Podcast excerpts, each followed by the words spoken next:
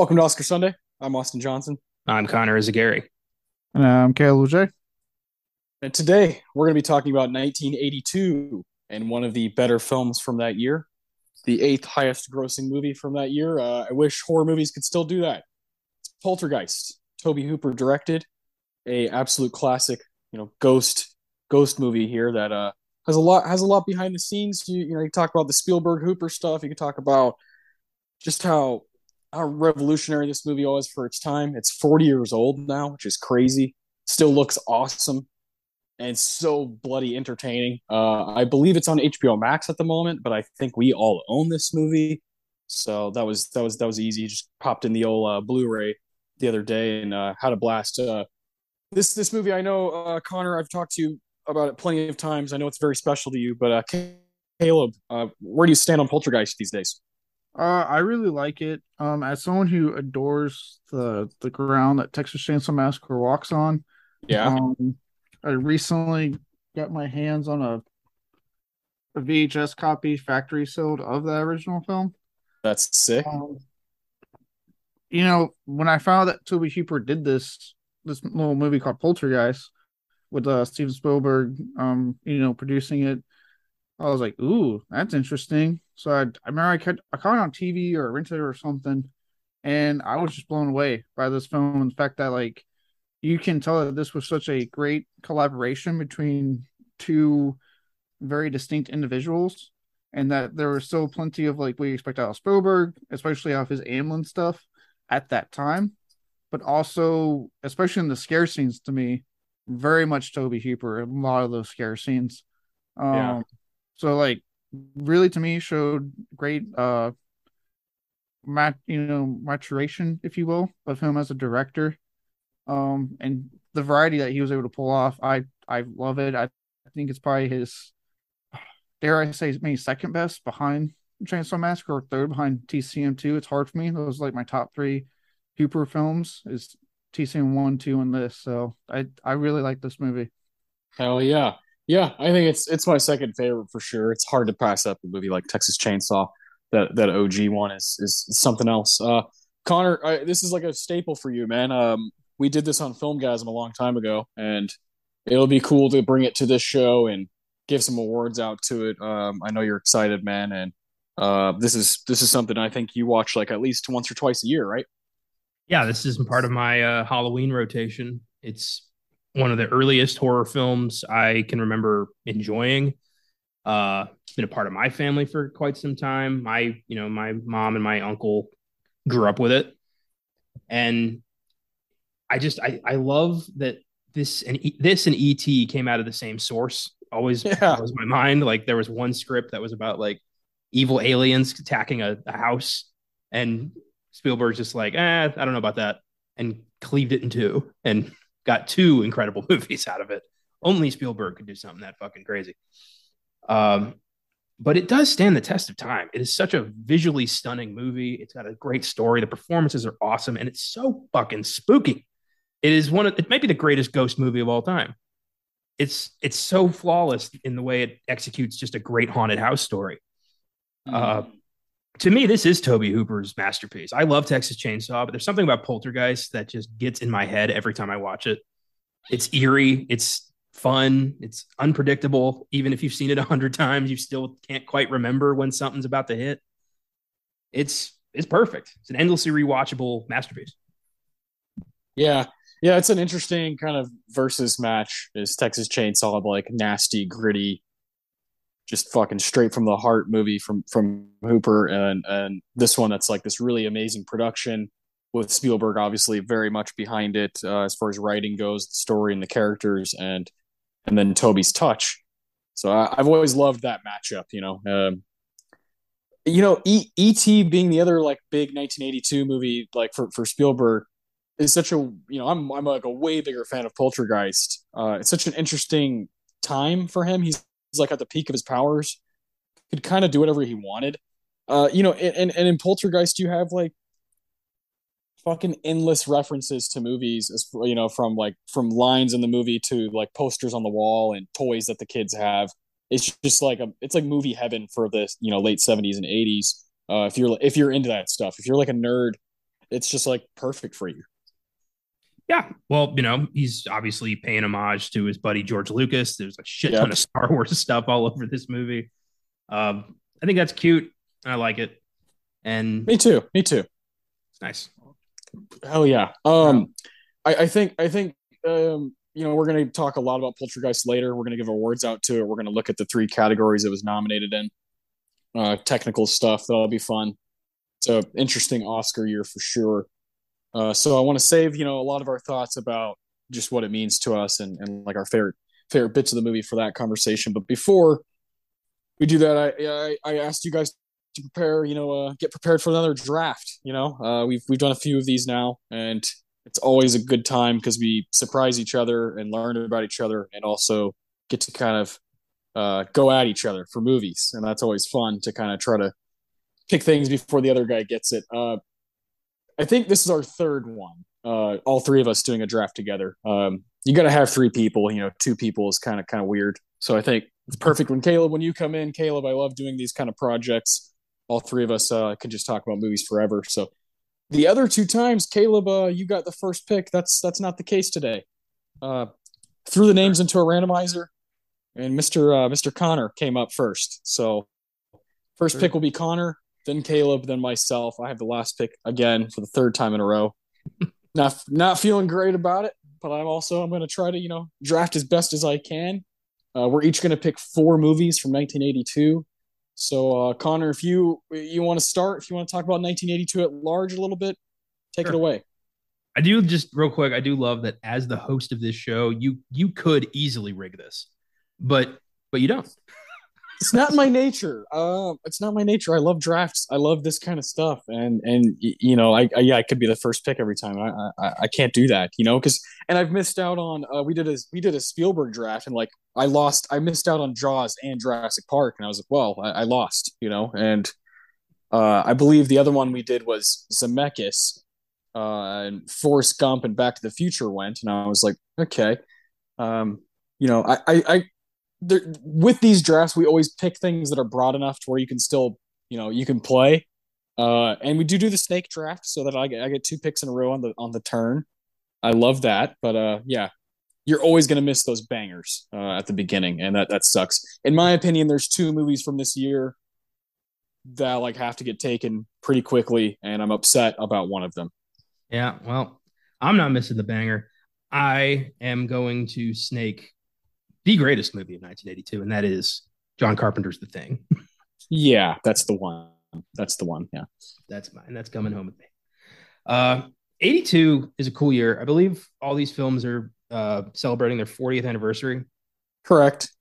Uh, and you had some really exciting uh, cult favorites come out in 82, like specifically, you know, just random shit like Blade Runner, Conan the Barbarian, Diner, Halloween 3, The King of Comedy. Like you had some some timeless like beloved films come out this year. And uh, this is going to be an exciting draft to see what you guys consider sacred from this year.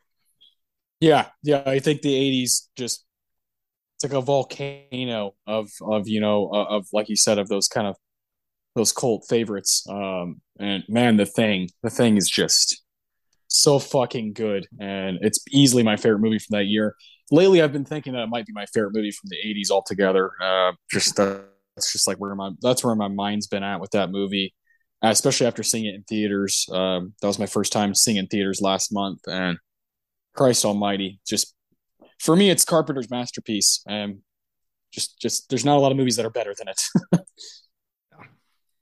Yeah, thing is uh thing is solid. It's one of the greatest horror films of all time. yeah, Um pretty good. yeah. It's it's always it's hard for me to pick between that or the original Halloween when I'm like talking about John Carpenter masterpieces. I'm just like, God damn, both those are so good. Yeah, He had just That's- such an that's- incredible run. Like I always throw Escape from New York and Assault on Precinct 13 in there too. It's like, how do you? That's such They, an amazing uh, jumble. They live like the dude was just knocking out bangers for the longest time. yeah. That that late '70s, early '80s run that he had is is quite possibly like my favorite eight eight year run from like anybody to ever live and do this as a job. He's just like just giving us giving us stuff that I, I just I'll take to the grave with me, you know. And so the thing, yeah, I just like it has to be the first pick. You know, it's just it's so goddamn good. So good shit, Connor. Uh, I uh, figured that's what was gonna happen. Uh, Caleb, you have the second pick. All right.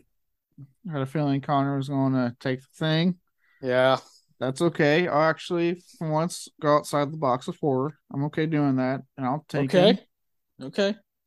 Because I I forgot that a very special action film came out in 1982, and it's a series I adore from Mr. Sylvester Stallone, and that is First Blood. Oh, um, nice. Um, okay. I have had the joy of showing Connor these films before there was the the uh, somewhat abysmal um, Last Blood that came out. Um, but I showed him my little four Blu-rays that I have from like the original all the way to like the 2008 installment. And um, what I love is when I show people this, especially First Blood, is that you know everyone has like oh what Rambo is in their head, thanks mo- in large part due to to Onward the sequels, and especially when 2008's Rambo came out and like the super hyper violence and gore that came with that one. Um, but with this first one, it's yeah, it has action, but such a great depiction of post uh war Vietnam and put what the vets were going through, the things they had to deal with in a in a country where a lot of people didn't want them back because they didn't mm. agree with the war. You know, they just were going by orders. They were just doing what they were told. That was it and you see that in this movie. And it's again, it's just like Rocky. You're seeing Stallone perform. And he's not just having a gun, being the you know the macho '80s action star that he became. And I'm not saying anything against him. He made some great fucking films out of it.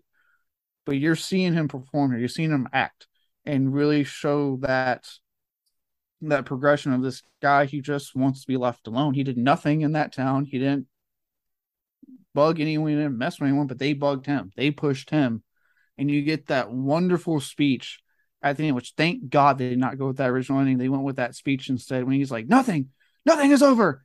And he just goes off and it's it's it's brilliant. I stand by how great this film is. It's a damn near 10 out of 10 for me. First Blood is awesome. Nice. I haven't seen that movie in so long. Uh I definitely feel inspired to go back and rewatch it. Uh I did. Yeah, I, I thought that would maybe get taken, but not this early. So cool pick, man. Yeah, that's yeah. I remember our Rambo watch was was fun till we got to three, and then I was like, ah. And but then we watched Rambo 08, and I'm like, oh, okay. So yeah, little, three's uh, yeah, little valley there, then then another peak. It was nice, but um, yeah, First Blood is a, a an underrated drama that's also a badass action movie. Um, yeah, good call. I'm I had a feeling you were going to take that. I didn't know you were going to sacrifice Poltergeist for it, but cool. Yeah, sacrifice, sacrifice to Lord Austin. That's uh, that that'll be the first movie I take for sure is Poltergeist. Um, you know, we're to talk about it a bunch, so we all know it's pretty, pretty fucking good. Awesome, awesome ghost movie and really fun. I forgot how much fun this movie is. You know, I hadn't seen it in a while, and just ah, I just love the production design. I love the setups. I love the little the little traps that that are that are hidden throughout. You know, um, I love the ending. Fucking love love love the score by Jerry Goldsmith. Uh, and, and yeah, I'm, I'm excited to get get more into that one. But uh, shit, I gotta I got a back to back pick here. Um, this is tough, man. Uh, there's a couple movies I'm thinking about. I feel like I feel like Connor. They're they're they're. If I if it, you're gonna take one of these, I feel I feel like because when we, come back to you, you'll get two picks in a row. So, ah, uh, fuck. I'm gonna go with the movie that I think is just better, and that's that's the verdict. Um, just to, yeah, just to, just to, that's that's a treat. That one right there. Uh, I was listening to uh this podcast that kind of kind of went viral uh, uh, what the fuck with uh, Marc Maron WTF podcast uh, with uh, with Andrew Garfield, and you know, of course, that's a huge podcast, one of the longest running. He's like fifteen hundred episodes in or some shit, and um, you know, he's he's Marc Maron, so pretty popular. But at one point, they're talking, you know, and and Andrew Garfield's like Sidney Lumet is my favorite director, you know, and he's like, but I haven't seen the verdict and Marc Maron's like, you need to go home tonight and watch The Verdict. It's one of the best movies of all time, you know? Uh, I don't think it's one of the best movies of all time, but I sure do love it. It is Paul Newman at his finest, you could say. Uh, he's he's incredible. He plays an alcoholic uh, lawyer, which is just perfect for Paul Newman, right? That's like, yeah, that's like, what more do you want? And he is one of the masters. You know, Sidney Lumet is one of the masters. He he's so good at drama, and this movie has plenty of it. Also got like courtroom shit that's just fucking incredible. You know, right up there with like you know a few good men and Judgment at Nuremberg, just like intense, bring the pain type stuff that you actually want to see. Uh, and I I felt like I saw a lot of. Uh, uh, little little flashes throughout Better Call Saul. I saw little flashes of the verdict here and there, and that was really special. I feel like I feel like this is a, a, a you know a cinephiles kind of movie. Uh, the verdict. It's it's one of those that you just got to check out because it's got a great screenplay based on the novel of the same name, and and Paul Newman is is batting a thousand percent in that movie.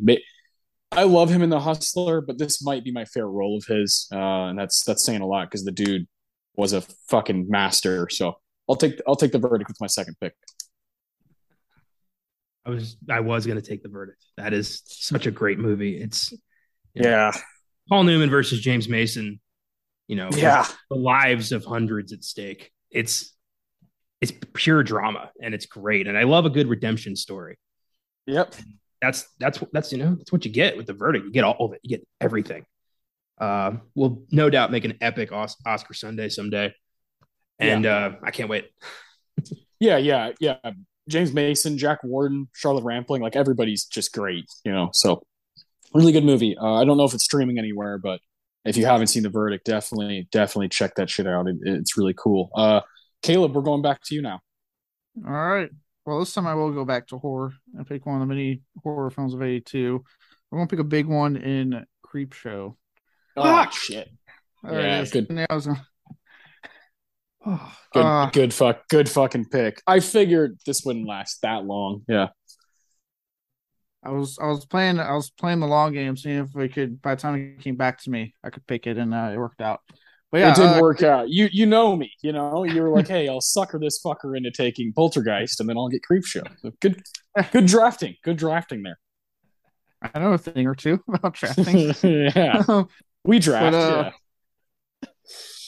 but uh, yeah, Creepshow. I mean, this is the power of Stephen King and George A. Romero in the '80s. Both at the, I mean, you have King at the height of his coke fueled fame, and you got Romero at the height of his Living Dead fame. With you know, this is off Night Living Dead, off uh, Dawn of the Dead. Say Day of the Dead. I was like, that hasn't happened yet.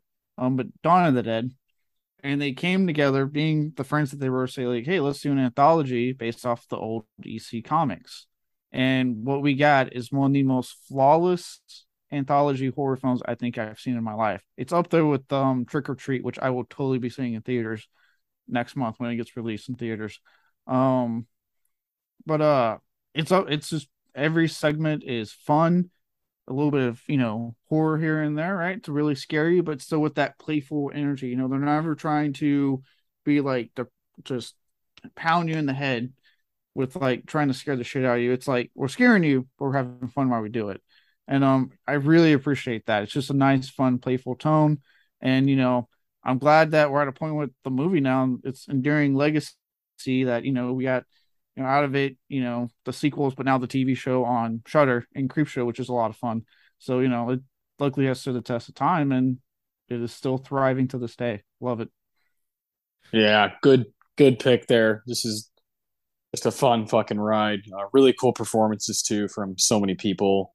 Uh, in particular, I really like Ed Harris's the segment he's in. Uh, just it, yeah, it's just fun as shit. Two hours well spent for sure. Yeah, I watch Creepshow every Father's Day. It's you know I watch with my grandpa. We just have a blast. It's every it, there's few there's so few um, anthology films where every segment is awesome, including the framing device, which never mm. happens. Like I want to you know the dad and the voodoo doll and all that. Like it's it's so good. Every every segment is so unnerving. It's unforgettable.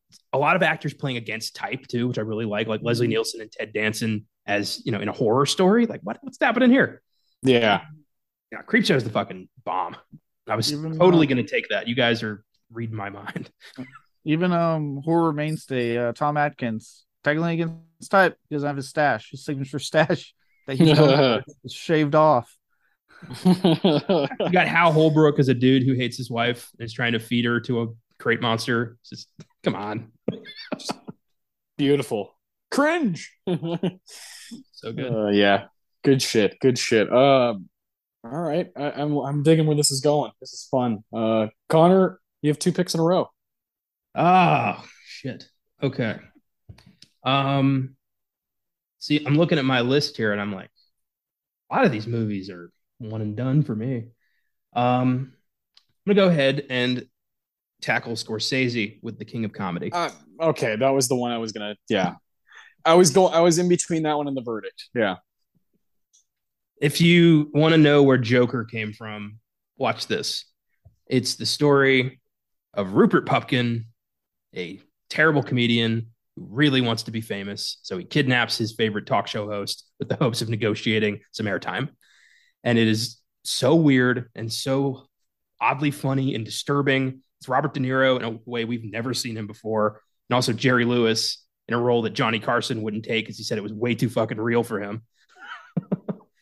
That's And- telling you something. Yeah. yeah, it's it's awesome. The whole movie's kind of in Rupert's head as he's just imagining himself as, you know, king of the moment. And it ends with his like his set on TV and it's not he's not that bad. Some of the jokes were funny, but it ends with one of my favorite movie quotes of all time where he admits to the public like, "Yeah, I kidnapped Jerry. He's at my girlfriend's apartment right now." Like, I'm not kidding. But you know what? It's better to be king for a night than schmuck for a lifetime. Yeah. God damn. And then everyone applauds him and he becomes famous. It's like, fuck, what is this weird ass movie? Um, I love yeah.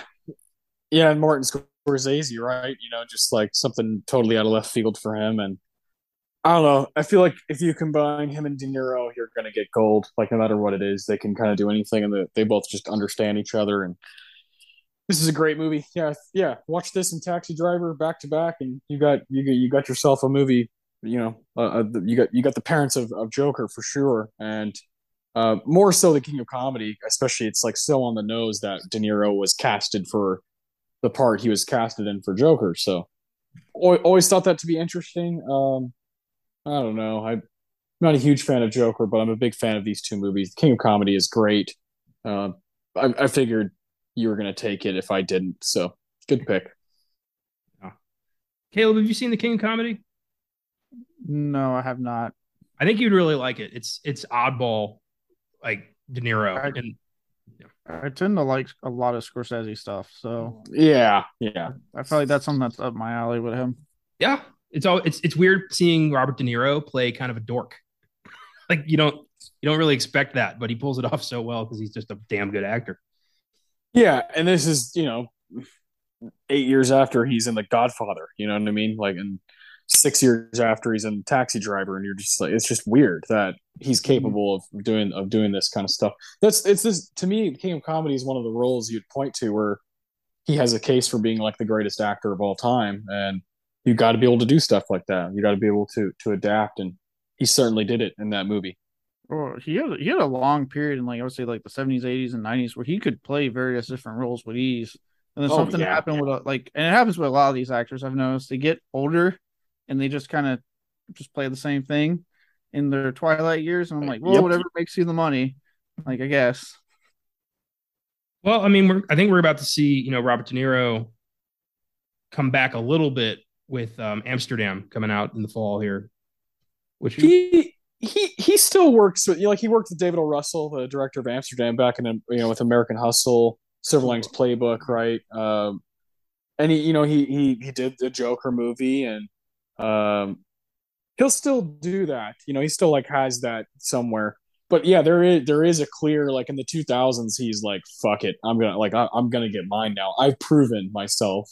I'm gonna go ahead and like make my bread while I'm older and not have to try as hard." Which is like yeah, that sucks, but like, whatever. You know, he's Robert De Niro. He can kind of do whatever he wants. It's kind of like that conversation we had with Zemeckis. It's like, you know, Zemeckis, sure, like doing this Pinocchio movie is not great for his like resume, but whatever. You know, he's he's Robert fucking Zemeckis. He's allowed to fuck up every now and again, you know.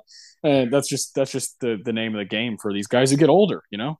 Just like watching Zemeckis make such terrible movies these days. It's like watching Michael Jordan play baseball.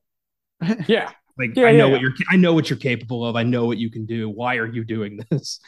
Well, like luckily it got it in a way that Pinocchio film kind of got buried because it's been D twenty three, which has overtaken anything in regards to that. So, Yeah. and so it was a Ah. big Marvel or you know Star Wars announcement stuff. So that kind of overtook anything about you know Pinocchio being on Disney Plus. That's true. fair, Um, which is to- which is totally fair. Yeah. Uh for my next pick, I I have two movies in mind here, and I'm wondering where I should step. Um you know what? For my dad, who might be listening to this, I am going to take Star Trek II, The Wrath of Khan. Yeah. yes, that's so awesome.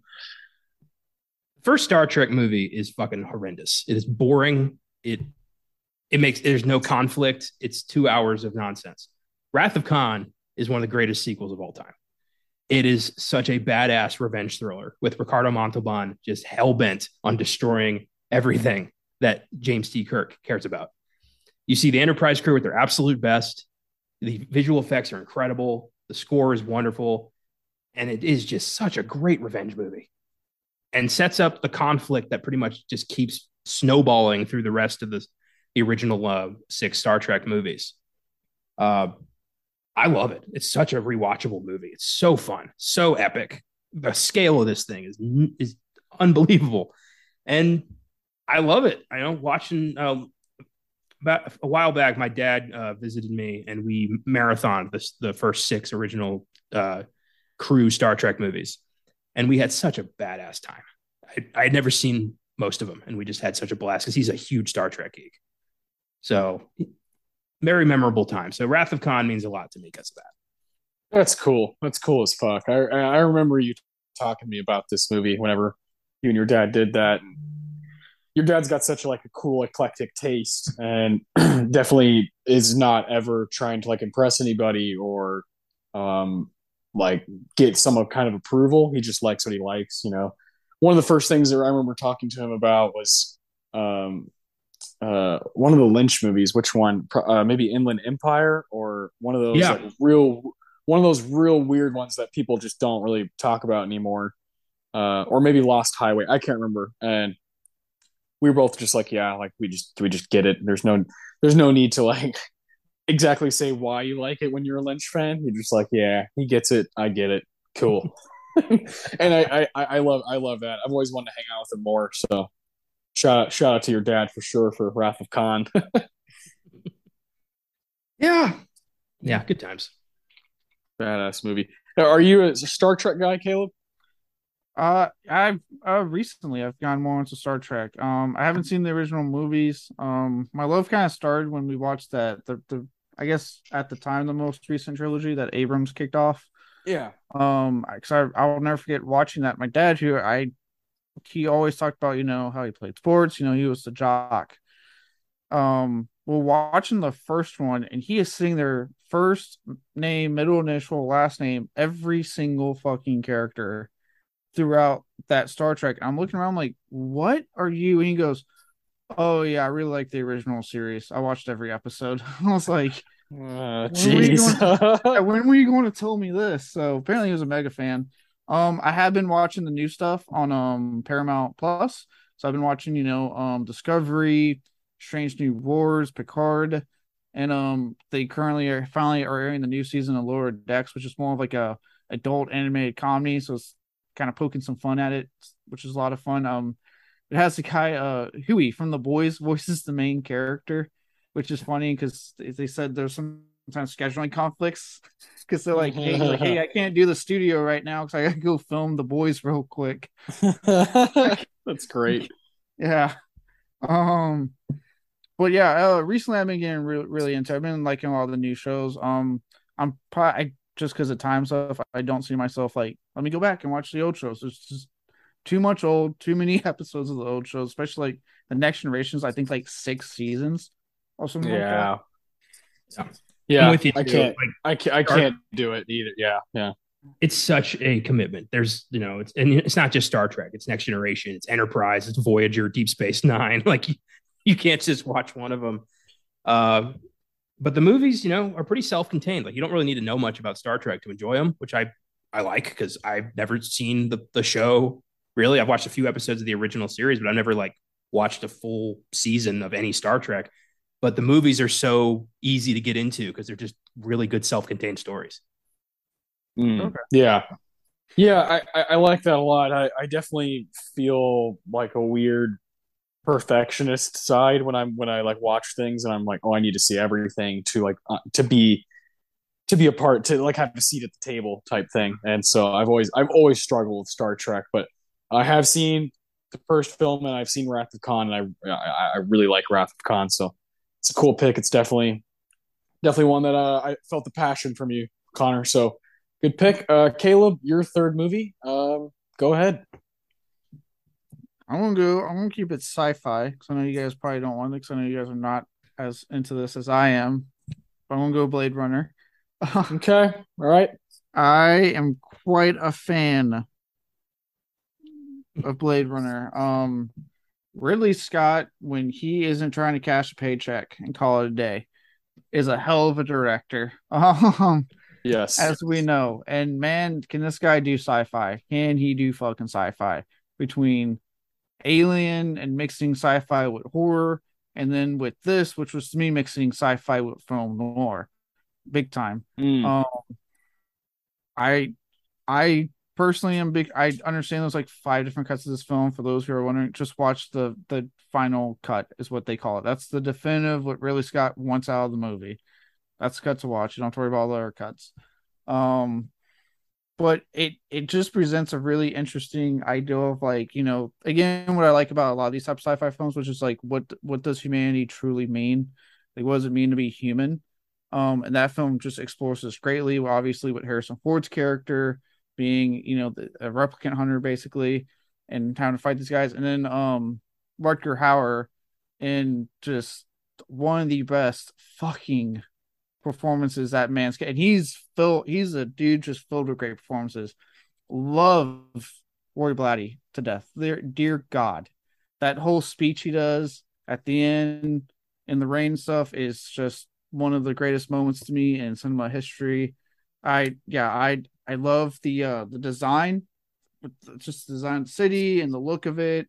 Um what Ridley Scott was going through to get this made is nothing short of a miracle because he was a you know this first time director that or at least at least in america and director that this crew had no faith in them whatsoever. They were trying to get his ass fired at times like they had no faith in him. And he pulled off what's considered to by many um to be one of the greatest sci-fi films of all time again i know you guys aren't into it but i i i really enjoy blade runner i, I fucking love blade runner Yeah, I, I, it's, I think it's good. It's not like, um, this one's tough. I, yeah, I remember Connor and I probably were pretty hard on it whenever we did an episode on it. Uh, I, I can't even remember when that was, but uh, I dig it. I do, and I do love Ridley Scott. I love Philip K. Dick. I love that novel. Androids dream of electric sheep? I love that shit a lot. Philip K. Dick's the the man, and him and Kurt Vonnegut are probably my favorite sci-fi writers. Uh, I I just feel like there was an expectation going into it where people built it up to be this. I guess I was expecting like something as good as the thing, and I just shouldn't have shouldn't have thought that, you know. And so that's that's partly my fault. But I do like I give it a seven out of ten. Like I think it's got some stuff to offer for sure, and I'm I'm willing to rewatch it and change my mind with any movie. And so I'm willing to like let Blade Runner have a different kind of life uh, in my mind at some point. So I do think it's a good pick. It is one of the most you know acclaimed movies from that year. So uh, and, and yeah, Ridley Scott, it's, it's fun to go to bat for him. Connor, I all right. Uh-oh. Look, I don't want to. I, I don't want to take anything away from anybody. Whatever anybody likes, that's theirs. I don't want to step on that. I've just, but you know, here we go. But I've- however, I've I've given Blade Runner so many chances. I've seen it like three or four times now, and I can't get into it. I fall asleep every time. It to me, it's just a, a dull affair that I I just can't I can't work with. So I've I've given up on Blade Runner. I've it's not my bag. So I stepped away. I don't ever plan on going back in. I've done an episode on it. It's part of the show. Therefore, I do not need to watch it again. But I'm glad that you really like it. So good, good, good, on, good on you, man. Good on you. you should give it like a fourth chance. I did give it a fourth Yeah. chance. I would have to give it a fifth chance. Yeah. Fifth chance. Fifth viewing, that's the critical one.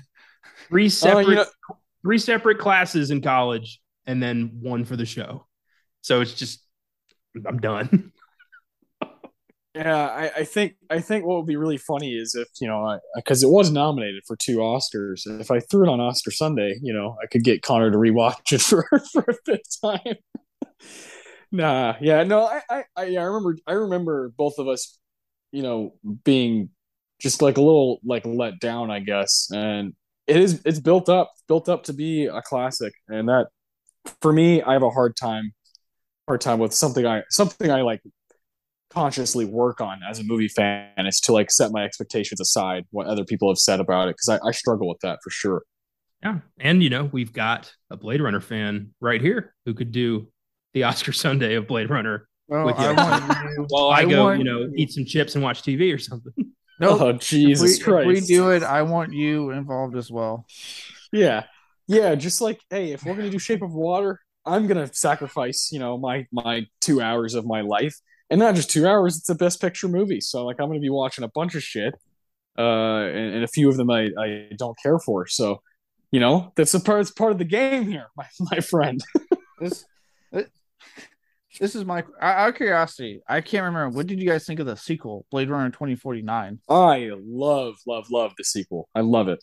Like nine out of ten. I love that movie. I, I had exactly the same problem. So, yeah. Thought it was boring. It's just the worst right now. Something about that worst. world I can't work with. I can't get into it. I don't know what it is. I just, I don't like it. brooding, brooding, brooding. Harrison Ford doesn't do it for you. Not really. I, no. That's all Yeah. I need is brooding Harrison say- Ford. I think I just Me had too. so many. I had so many people tell me it was amazing that I just I couldn't figure out why. So Yeah. All right. Yeah. My uh my Blu-ray has like all five cuts. I watched all five of them in a week. Literally just That's so awesome. the next day put in the ne- next cut and went, okay, let's see how this one's different. Yeah. Uh, what a fucking cool week. I do. I love. I love shit like that. And I think like the the lore of Blade Runner is really fascinating. And usually their fans, and Caleb, you're clearly one of them, eh, are, are like they'll they'll fucking go to bat for that movie. And I do respect that. I like when I like when a, a fan club of a movie's like this is ours. Everybody else can fuck off. You know. And I, I, I'm I'm cool with that because I have movies like that too in my in my mind and. Yeah, this is great. this draft is going really well because I, I knew Blade Runner was probably going to get taken. Uh, uh, I just knew it wasn't going to be Connor.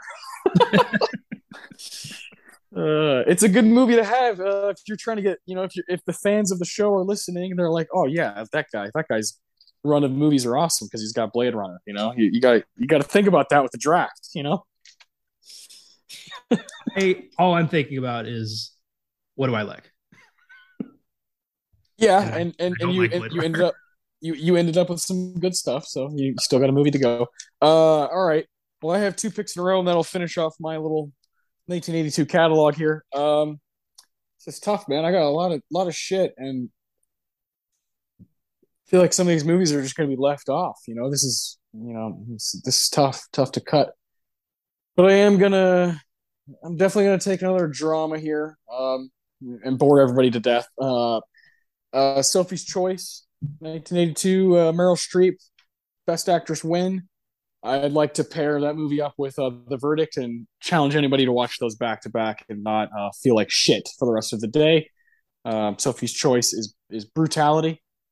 It has got some of the most grueling scenes uh, I can I can imagine for a drama movie, and Meryl Streep is is something else. You know that was that was kind of my introduction to her. My mom showed me that movie when I was a teenager, and um, you know, it, admittedly, you know, some of it was a bit boring at that time when I was younger. It is so dramatic. But then I watched it again by myself and I was like, wow, this is mesmerizing, you know, this screenplay, the love triangle that that that happens and um, of course the movie's called Sophie's Choice. So when she comes to that decision, that choice, you are fucking done, you know, you're you're you're in you're melted into your seat and you're crying and and watching one of the greatest, you know, greatest living actresses go to work. And I'd say it's probably my favorite role of hers. So I feel like I have to take it. You know, it's a big Oscar movie. Um, it's just just kind of right up my alley. Uh, but then I'll I'll go off I'll go off the wall here. Uh, I'll choose a movie that I actually just watched this week for the first time. Uh, I I was gonna watch more 1982 stuff, just couldn't really get around to it. Had a weird week. Um, just kind of I feel like this week just fucking flew by and I had no time to really really do the stuff I want to do as far as movies go. But I did get to check out a movie on the Criterion channel uh, called Chan is Missing. It's a really really unique film here and I chose it on a whim. I was like, you know, I'm going to go to Criterion, search 1982 and see see what they have. And you know, admittedly, the movie's only an hour and 15 minutes and I was like, cool. Like I can do that. Like easily. You know, that's that's gonna be no problem. I can do that right before I go to bed and won't be won't be killing too much time. Um, what I got was a movie that, that really really stirred me up and really made me think. And I, re- I highly recommend it because again, it's very short, very entertaining. It's got some great dialogue, so I don't want to give too much away. But the the general synopsis is uh, these two these two gentlemen they're living in San Francisco's Chinatown. Uh, they're Chinese Americans, and their buddy Chan um, disappears and has a chunk of their money. He has like four or five grand that belongs to these other. You know, they're supposed to split it three ways, and it was supposed to be money that they were going to use to kind of start like a business, essentially. Uh, I'll leave most of those details out in case people want to watch it. But uh, these two guys, it's like a film noir type type movie, and has some really really cool dialogue about what it's like to be a Chinese American and live in the 80s in, in California. And I've never seen a movie go at the issues the way this movie did, especially for its time, you know? Um, very rare that I watch a movie that isn't straight up Chinese and in Chinese from, you know, these these older decades. So watching these guys speak English, really good English, and talk about their experience as being looked at as just straight up Chinese, even though they've always lived in San Francisco, was really unique and really, really made me think. You know, uh, directed by Wayne Wang and some really great performances from Wood Moy. He plays an older gentleman, and Marc uh, Hayashi. He plays uh, uh he, he plays the other guy's nephew, and they were both awesome, man. And it's like a slice of life movie. Looks like uh, something that inspired Linklater for sure. Just just people chopping it up and talking about random shit, but also really big shit. And so I, I really fell in love with it. Um, I definitely want to try to try to buy it and and own that own that movie for my shelf. So I also just see it as a movie I want to recommend and kind of you know um, again I've said this before, but like go to bat for it. You know, and really really try to hammer it home that more people should see this movie because it's got very little you know reviews uh, around the internet very little very few people you know like on letterboxd and whatnot so I just I, I hope people uh, give it a chance. I, I, really liked it. That's great, man. I'm glad you were able to find something new, explore some un- uncharted territory. Yeah. Um, Sophie's Choice has eluded me. I have not yet seen that. I, I know it's going to be a, a, sad watch. Yeah. Um, there's certain movies I've avoided because I just I know it's going to ruin my day. Yeah, it, it it will. Yeah. But I'll get around to it for sure. I wish I had that same mentality that you have, kind of like movies that will ruin your day. Because the amount of times I've been like, "Hey, this movie's supposed to be super fucked up," something you hear commonly with a lot of foreign horror movies, and I seek it out. It's it's bit me in the ass a couple times. So I'm like, "Well, that was a bad thing to watch at like noon." Well, I can work with yeah. that.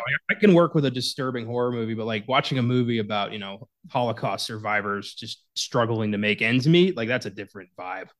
That I just getting in that mindset will just make me depressed.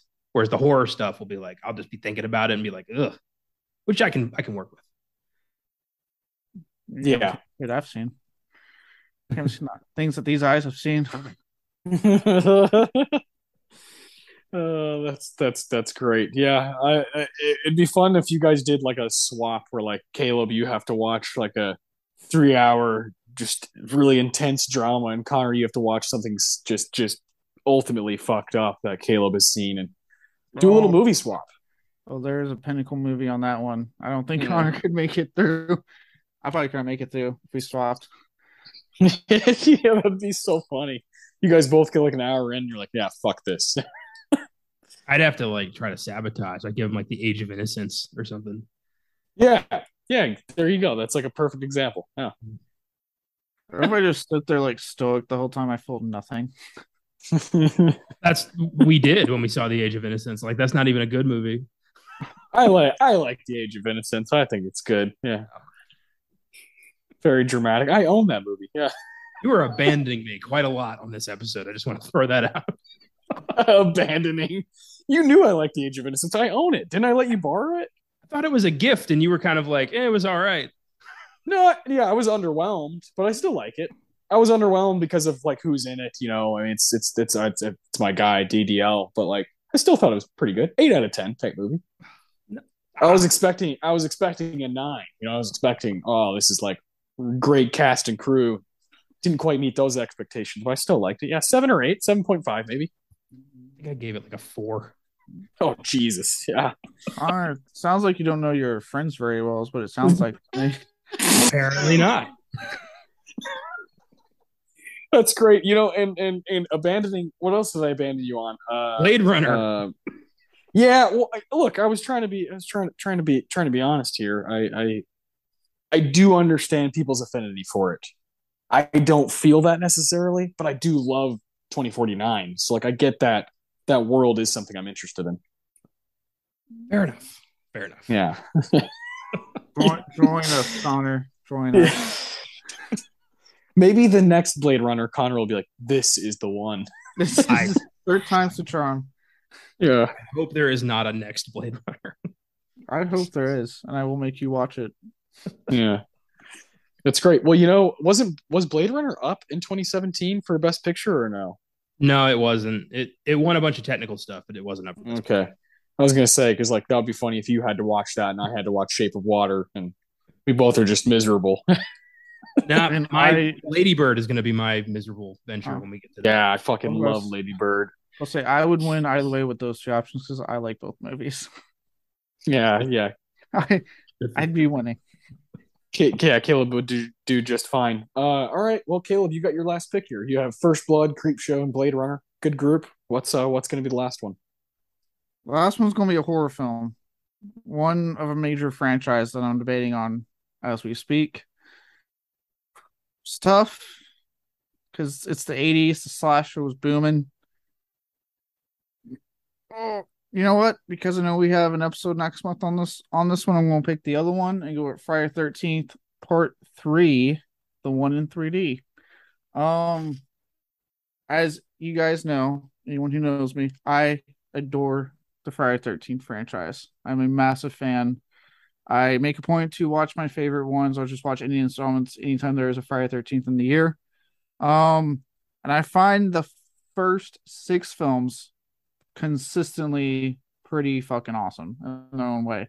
Um, part three is notable for giving us the hockey mask with Jason. He gets he gets the hockey mask finally. You know, he's, he has a quick little jump scare in part one. He has the sack head going on in part two, and then he finally gets the look in part three that we know him as. Um, there's just some great fucking death scenes that aren't in 3D. Mainly some of the 3D effects don't hold up because they were, you know, just pop shit out of the screen, call it a day. Um, but there are some great kills, like the one guy that's like walking on his hands and like walks right to chase and he takes a machete right down, right down the middle. You have an idea of where it went. Um, uh, and it also has, God damn it. yeah, I was taking I was taking a drink and I almost choked. Uh, that, was, that was great. this is also the the installment that is notable for having the character of Shelly played by Larry Zerner, who is now an entertainment lawyer and has been nice enough to get on Twitter and break down the ongoing legal issue in layman's terms for everybody with the, the franchise, which he hasn't done recently because it's finally out of court. There's a lot of rumors surrounding that we are actually getting a new installment next year. Right now, there's just rumors, nothing confirmed. But yeah, this is a really fun installment. I I enjoy the the hell out of it. Um, is it my personal favorite installment of that franchise? No, that goes like part four and part six. I I adore those two, but three is a solid one. It's a lot of fun, even with the weird like main character who apparently had a run in with Jason that we never talk about except for this this one movie. But hey, fuck it. Um, yeah, Friday Thirteenth Part Three in 3D. Nice, nice. I was wondering, I was wondering if that was the, you know, I was looking at my Letterboxd and I was like, yeah, I feel feel like Caleb's just got to. He's got to be able. He's got to open the floor to talk about talk about that that franchise that's so dear to your heart. And uh, Connor, I'm not going to abandon you on this one. I just I, I've never gotten into it, man. I've never. Maybe I missed. Maybe I missed that that bus. Maybe I missed that train, like when I was younger, and so I, I just haven't really ever gotten into those movies, and feel like I'm missing a missing a part of pop culture. Yeah, I hate that feeling. Well, you know, you're still a young man, and uh, there's a there's a chance. Yeah all of them are in my Vudu. So if you ever feel like you're really missing out, you go ahead. Um, I, yeah, I, I, I always laugh when I'm looking in the Vudu and I just see all of those like bah, bah, bah, bah, bah, you know they just take up a whole page. I'm like, good god. uh, I don't, you know, because of the way I watched these the first time, I don't remember specifics. I remember the first one because I watched it again for a recent Filmgazm but they all bleed together because I watched them all at once with with Caleb. I did that to I did that to Jason and I did that to Freddy. I wish I hadn't because I don't I don't I don't have any like it's all one giant 12 hour movie. uh so I'm waiting for them to pop up on the show so I can split them up and really appreciate them as individual films, hopefully. Uh, but I know Caleb that you love these, and I'm glad you were able to grab one.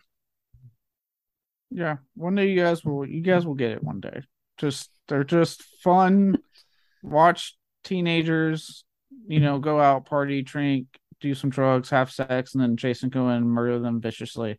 They're not they're not high art. They're not meant to make you think or you know question your reality. They were just hey, shut your brain off, watch these people be idiots, and then Jason go in and massacre them, and you cheer to their death.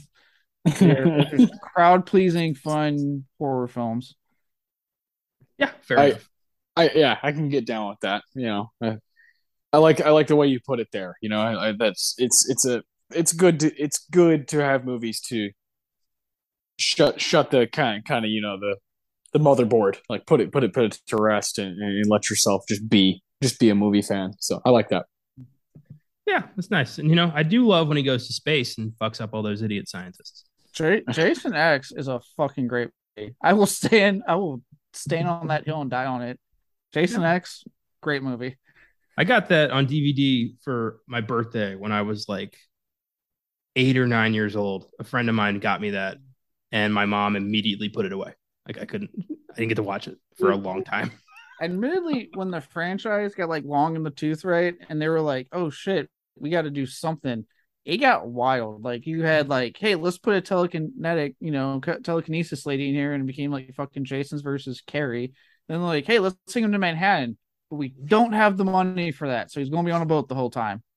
And then I was like, "Hey, let's kill him," and a parasitic worm is possessing people, and they're being Jason. That, yeah. And then yeah, let's just send his ass to space because uh we were supposed to have a Frey versus Jason out. It's not out yet. So yeah, we're just send him to space. Well, I mean, to be fa- you know, to be fair, how many times can you do guy in hockey mask kills teenagers before people start getting bored? Six. No, that's how many times. Six. even then, people people rioted on five because of the whole you know twist with five. You know, I I like five. It it has like a sleazy quality because they they they hired a fucking porn director to do part five. So it has like the sleaziest goddamn quality to it, but I love it so much. Can we just oh, take a moment to realize that we're we're talking about the Friday the Thirteenth franchise on Oscar Sunday here. I never thought that would happen. Yeah, I'm uh, I'm in heaven right now. This is fucking great. This is what happens when you get me on the show. All right. Uh, yeah, I'm not here to having bring a- I'm class having a to. Oscar Sunday. I'm here to declass Oscar Sunday. good, good. I love You're- that. That's You're Jack Black in the prep school. That's that's you, Caleb. Yeah. Mr. Schneebly. All right, all right, Connor, Oh. your last your last pick whenever you're ready, man. Okay. Finish this finish this draft off.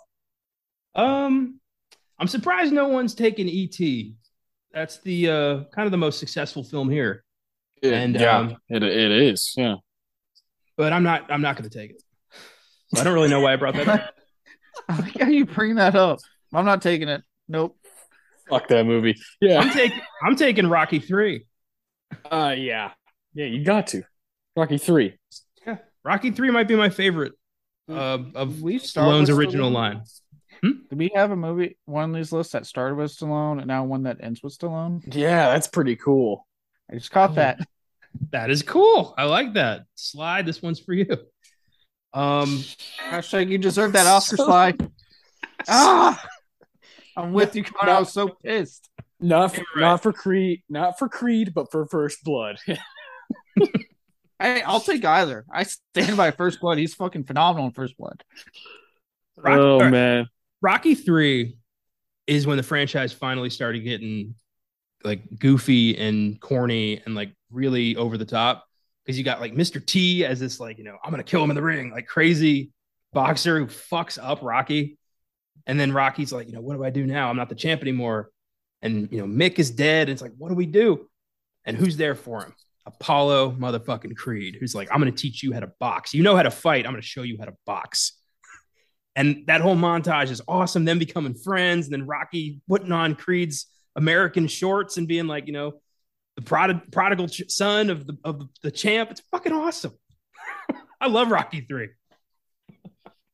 this, is great. My four, four four is my favorite. Four, one, three, and two are, are, are close, I guess. And then not a huge, you know, five or six guy, but then the Creed movies are great. So uh, Oh, yeah, three Balboa. three is fun though. I love Rocky Balboa. I'm I'm with you on five, but I actually am quite a big fan of Rocky Balboa, especially that whole speech with the whole like, it's not about how hard you hit, it's about how hard you get hit and get back up. I'm like, fucking go Stallone. Yes. Right. I, I love all the Rocky movies for various reasons. Like there's things about five I do like. I just I wish he would have kicked Paulie to the curb a long fucking time ago. But um It's good. Yeah, Defend they're- five. You do that. I, I just think it's fun, you know, because it's Rocky. Like I, I could watch any Rocky movie and find something to enjoy. But five is the worst one. I'm not gonna I'm not I'm not gonna not say that. Uh That's fair. That's fair. Yeah. yeah, I'm looking forward to Creed three. Watch Michael B. Jordan fight Jonathan Majors. That's gonna be fucking awesome. Yeah, dude. Fuck yeah. Finally. I I I feel like I feel like Majors is is a guy that we're we're gonna be gonna be very, very impressed by over the next few years. And Between playing King and me, Yeah. Majors is just having a hell of a fucking career going on right now. He You won know- me you know- over as soon as I saw The Harder They Fall. Like as soon as I watched that, I'm like, I like this guy a lot. You you, So, you, you sure seen uh, Lovecraft Country? He was fucking great in Lovecraft Country. I'll I'll I'll, I'll take I'll take you guys even further back. Uh, Last Black Man in San Francisco. Before both of those, he's so fucking good in that movie. I I was like, what? Who the hell is this guy? You know, and like, why is he not? Why is he not like extremely famous? So I'm glad he's he's going to be soon. Uh, anytime you get onto the Marvel payroll, uh, it's it's good for your career. Well, it's good for your bank. You know, your bank account. what could be good for your career too? I mean, look at Robert Downey Jr. It can. It can. Sometimes, sometimes You know. we've seen it. We've seen, yeah, yeah, yeah. yeah. I mean, I'd you say, gotta, I'd say it's you like gotta put in some work too. You gotta try a little harder. Yeah, I think it's like 70 30, 70 good, 30 maybe bad, maybe even 80 20. I, I think there's very few times where it's like, that was not good for me. You know, it's like, well, it got, it probably paid for your house, you know, so Yeah. it's, it's that kind of, that kind of thing. Like I don't think Eternals is gonna do anybody any favors. Correct. It's not like, it's not no. like people are like, have you seen Brian Tyree Henry in Eternals? You know, like nobody's, nobody's fucking saying that, you know? nobody's like Kumail was actually really good in that movie. Like that's not. You guys like seeing both the Starks and Eternals? they didn't say a single line of reference Game of Thrones to each other. Go fuck yourselves, Eternal. Again, also, you know, both dating a chick named Cersei. It's like, how do you fucking not reference anyway? Uh, yeah, Rock, Rocky good 3. stuff. Good stuff. Yeah, yeah. Rocky three. Rocky three's tight. Um. All right. All right. So we got we got our four movies each here. Uh, Connor, you've got the Thing, King of Comedy, Star Trek Two: The Wrath of Khan, and Rocky Three. So you got a couple a couple sequels, a couple of really good original movies. Well, The Thing, you know, that was tough, but like I don't know. I see it as its own beast. Uh, Caleb, you got First Blood, fucking Rambo, Creepshow, Blade Runner, and Friday the Thirteenth Part Three in 3D. Yeah, that's Caleb right there. Like that makes perfect sense. Uh, yeah, this one describes you the best of all, of all four, but all three of us. Uh, and I got Poltergeist, The Verdict, Sophie's Choice, and Chan is missing. Um, I was able to I was able to snag Poltergeist there, which is obviously the movie we're we're here to to really talk about today. And I, am ready to dive right into this shit and hear your thoughts, you guys' thoughts on, on your favorite parts of it. So we'll do our awards for it. Just jump in, talk about the movie. The Quentin Tarantino for the best quote, uh, the Ennio Morricone for the best uh, music moment, which is a you know, fantastic score again by Jerry Goldsmith, some some amazing stuff. Uh, the Philip Seymour Hoffman for the best performance of the movie, which you could go a lot of ways here. Um, there's a lot of nominees, I, I, I believe, and then we got the Roger Deakins Award for the best scene of the movie. Uh, Caleb, why don't you start us off with your favorite quote, best quote, the Tarantino. Right, it's, a, it's a doozy. It's a line I've always enjoyed since I first saw this film, and this is when Craig T. Nelson discovers that they haven't moved the bodies. Uh, yes. And that's when he Fuck tells yeah. the guy, "You son of a bitch! You moved the cemetery, but you left the bodies, didn't you? You son of a bitch! You left the bodies. You only moved the headstones. You only moved the headstones. Why? Why?" That whole line. Yeah, um, so good. The, just like after everything this family has gone through at this point, and you think it's all safe and fine finally, and the craziness happens, and you know he already had that prior talk with them about like, oh yeah, you know we'll just move it like we did the, the cemetery that was here, and you see his face be like, what? But he thinks, well, you moved the bodies too, and then he finds out, no, you didn't, and this explains all the weird shit happening right now and he's just everything's gone through. He's been relatively calm. Good old Craig T. Nelson, who's keeping the cool as much as he can for all the craziness going on for his family. And he ha- finally has his moment here where he just loses it on this guy. Like, yeah, are yeah. you fucking serious? You moved the headstones, you got rid of that, but you just left them buried here, and then you developed houses on top of that. What the fuck? Uh, yeah, well, you know, he he's Mr. Incredible, so like you know, of course he's keeping his cool, you know. And then when the time came to pounce, he he pounced, man. You know, it's like it's it, it's probably the most recognizable line from the movie, aside from "They're here," you know, like those those little Heather O'Rourke moments. Uh, so yeah, fantastic quote. Yeah, I love when Coach goes nuts on his boss and just tells it's that revelation of like this entire neighborhood is built on a cemetery that's just pissed. It's the implications that are crazy. Like, what else is going to happen here? You know, that family got out; they're going to be okay. But this is not the last incident that's going to happen in this neighborhood, and everyone there is fucked. It's yeah, it's awesome. Such a simple way to just freak everybody out. Yeah, yeah, yeah. God, it's it, it, this time I watched it. I was just thinking about. I was thinking a lot about what was going on in the United States like when this movie came out and just like that that kind of bullshit like American dream thing that uh, like Ronald Reagan was like just selling to people basically. Yeah. And this movie is this movie is definitely like making fun of that that like suburb like it's all gonna be okay, you know, and then to thrust them into this crazy horror world is such a cool creative decision. Well, this was like the first ghost movie to be in the burbs. I mean, you know, ghost haunted house movies were like old gothic manors and like the rundown, you know, shack outside of town. But this was your house. This was your mom's house. This was the place where you played with your friends. Like this was the safe place where horrible shit was happening. So like, yeah, definitely kind of mocking Reagan's policies and you know, mm. Tobe and Spielberg, like they you know they did that shit. Well, that's one of the biggest significant thing about about this film is that it did break that barrier of like now it's happening where you live. You know what I mean? It's like your home is now not safe anymore from paranormal. Especially again coming from Hooper, who even with the Texas Chainsaw Massacre, you know that house is out in the middle of fucking nowhere.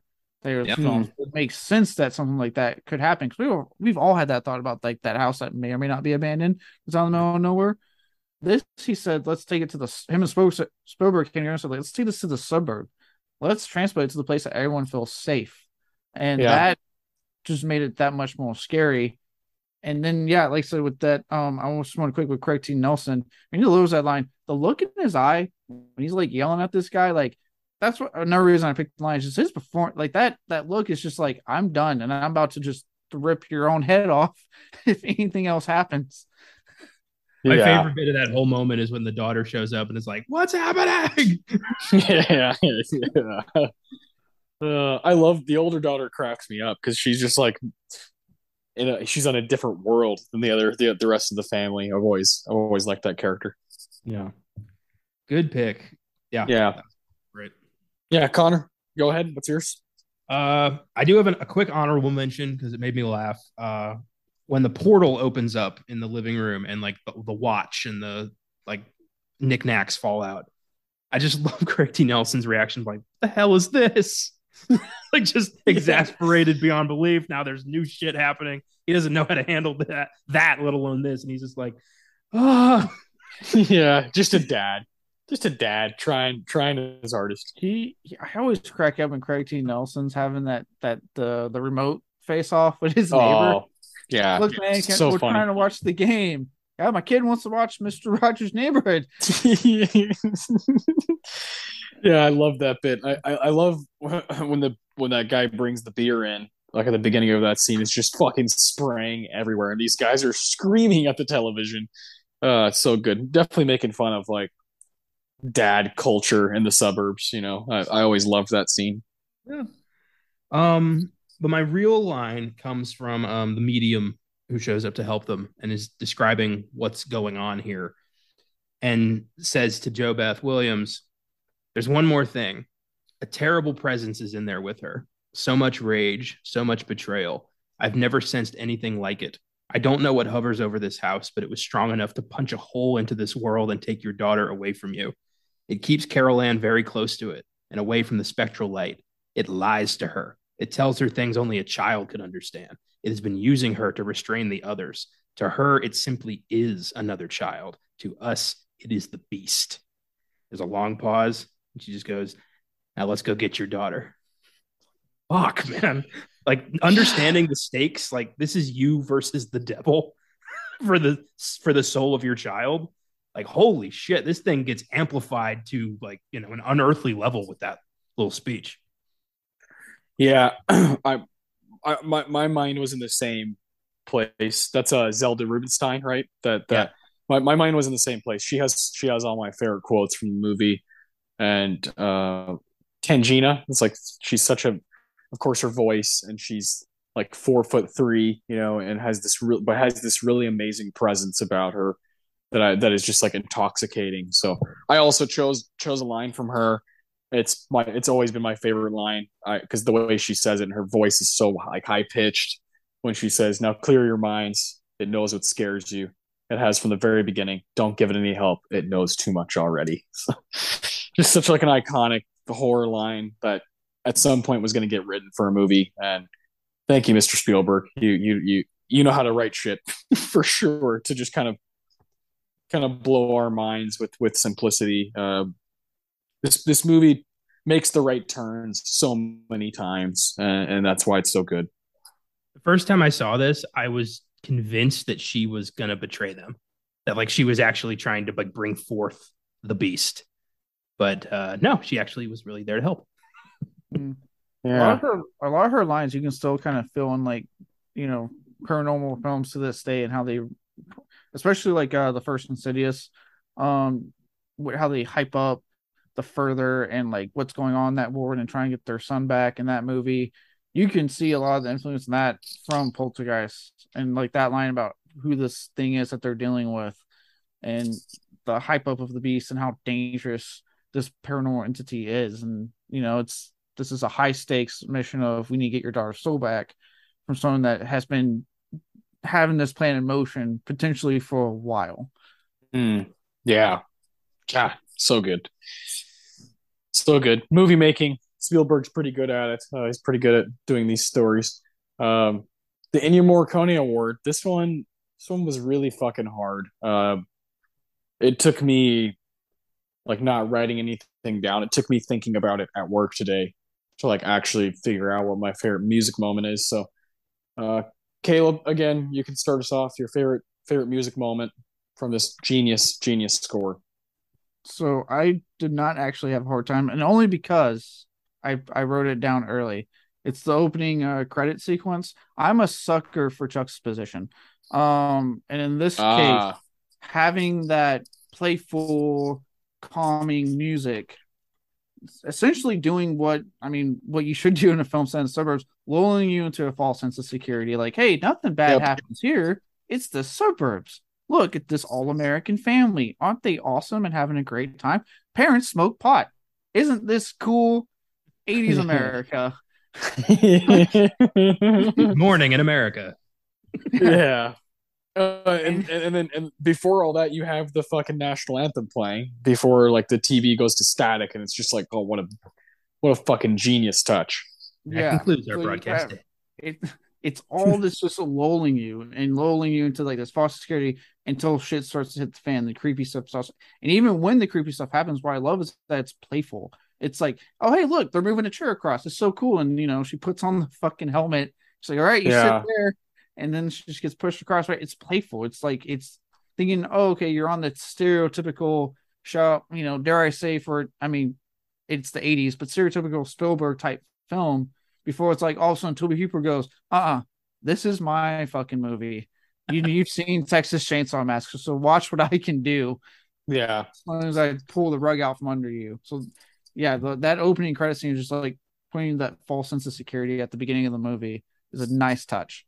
Yeah, truly great pick. yeah, that is what I picked as well for exactly the same reasons. I I love how the film is, you know, telling you like this isn't going to be that scary. Like this this will be fine. You know, kids have skateboards. Look at that. And yeah, they're they're they're they're chasing they're chasing the fat guy with the beer with their remote control cars. It's cool. It's cool. It's normal Sunday. Don't yeah, worry that Tobe Hooper's directing it. It's fine. It's fine. Yeah, yeah, like you saw ET. This is by you know, same guy was involved here. Like he wouldn't he wouldn't scare you, would he? like he loves you. Mr. Rogers. Like they're watching the game. It's you know, it's funny. And then shit starts but I, yeah, Jerry Goldsmith does a great job, just you know, giving you the the wholesome '80s American Family vibe with his opening credits, and then I love that it's not it's not a hard left into pure horror. It's very much a slow descent into madness, and the score kind of bounces off of that. You know, it goes from like some some eerie violin to like straight up nightmare at the end of the movie. It's it's a brilliant like build up. Yeah, truly truly, oh, what's really cool about what y'all chose is y'all y'all chose the beginning. I chose the end. I chose uh, Carol Anne's theme at the end of the movie when they're at the Holiday Inn, and uh, the father, uh, Craig T. Nelson, pushes the TV out of the room. I'm a big sucker for. I'm a big sucker for the like la la la la la. You know that's playing, yeah. and it's it's just like, hey, there's probably gonna be a sequel. Yeah, get ready to get get ready to get fucked again and I, I like I'm, I'm I'm I'm a big fan of that. That was my favorite moment because it it has that lull, but it's also just so creepy and so so fucking weird and has kind of stayed in my head. So I love that bit. Yeah, it's great. It's you don't really get like a calm after the storm moment. You just get kind of like a yeah, they beat it this time, but yeah, next time. I, the, I the, ne- the next family, yeah. I do love how they look as they're just walking to the motel room. It's that look of like they've gone through hell, and then like it's not a moment later. Craig T. Nelson's like, "This TV's not being in this room." Yeah, yeah, no, no entertainment. Yeah, no, no, no entertainment, no dialogue. It's it's yeah, it's it's a brilliant brilliant finale. Really, is after that craziness of all the bodies coming out of the ground and um, all that just complete madness and production design out, you know, off the fucking chain. It's such a good, like, wholesome, like fatherly touch for him to move the TV and be like, "We're good for tonight. We made it to the hotel. Let's let's let's fucking chill out. We deserve it. Let's get some room service." you know, uh, I I love that shot too. I think it's a brilliant shot as the credits start rolling, and I just connect with it a lot. I think it's I think it's really important to to land a movie like this, and I thought it landed pretty well. I also love how this film used the TV, which was, you know, at the time still, you know, not a new invention, but you know, probably the most popular, the most popular invention like ever at the time. And it was a safe place. You know, you watch TV to chill, to unwind, and all of a sudden there's monsters coming out of it. Like to make you afraid of your TV. That is that is pretty brilliant. Oh yeah, it's mm. yeah, and it's it's it's something that we are always always chasing in horror movies is like what piece of technology that that like we use probably too much, you know. So like I love those like chat room movies, like like Host is such a cool movie because he utilizes this thing that we're like, oh, like this is a way to get away. Let's use Zoom and play a game with each other, and like let's do this podcast together through Zoom, and like all of a sudden all three of us are like dying, you know, and like that's that's that's fascinating because it's like, well, well, like I have my computer, I have my phone, I have my iPad, whatever.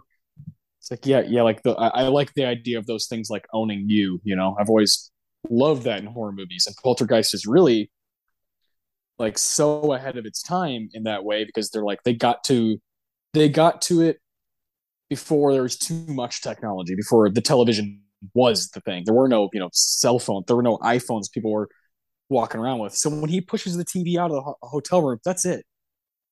Now they're gonna like be able to play like they'll have to like play cards. Like play go fish with each other to entertain you know to entertain themselves. So i i love that idea of like i'll sacrifice my entertainment because it's scaring my fucking family. Love that. Yeah they're good parents i like Yeah. that there's Mr. never a Incredible. moment Yeah. yeah there's never a moment where there's like you know dad's you know cheating on mom or like drinking too much It's like he's like they're both like super devoted like we're gonna stop this thing and we're gonna get our daughter back like i, I love that more than anything is the tight family unit that's that never wavers in this movie uh, paranormal horror films and the I have noticed as much as I'm not like I'm I'm mainly kind of tired out of it because the the wave we had thanks to things like you know uh Conjuring and Insidious and stuff. To their credit, paranormal horror films have some of the best family units I've seen in horror. It's always like no, we I think as they know it's like look the last thing if people want to watch in these type of films is a family just start to slowly get you know rip itself apart with all this crazy shit after and it just works better when they get stronger um together yeah um, it just Well, that- works better that way.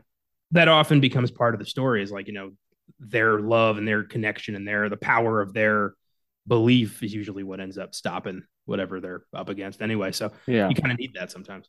Yeah, Yeah. the power power of love is, is the great greatest of all can conquer all evil. Like I, yeah it's like a, that's a t- tale we'll be seeing different you know versions of for for the rest of time.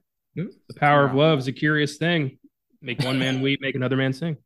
Yeah exactly. I figured that was coming uh all right this one is this next one's actually the most interesting to me the philip seymour hoffman award.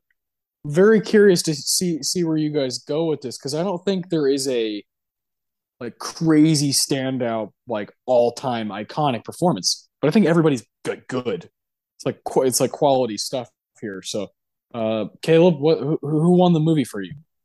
Well, awesome. I'm going to challenge you on that all-time iconic performance because I would argue there is an iconic performance in this movie, and I had it in mind the moment I hit play, and that is Zelda motherfucking Rubinstein. okay okay i can i can get down with that she's that great short little lady commands the screen the moment she does. comes on it Yeah. and takes it from like people like Craig T. Nelson, like established actors that people know. Again, playing to like, hey, go see a film with actors you know and not horror films.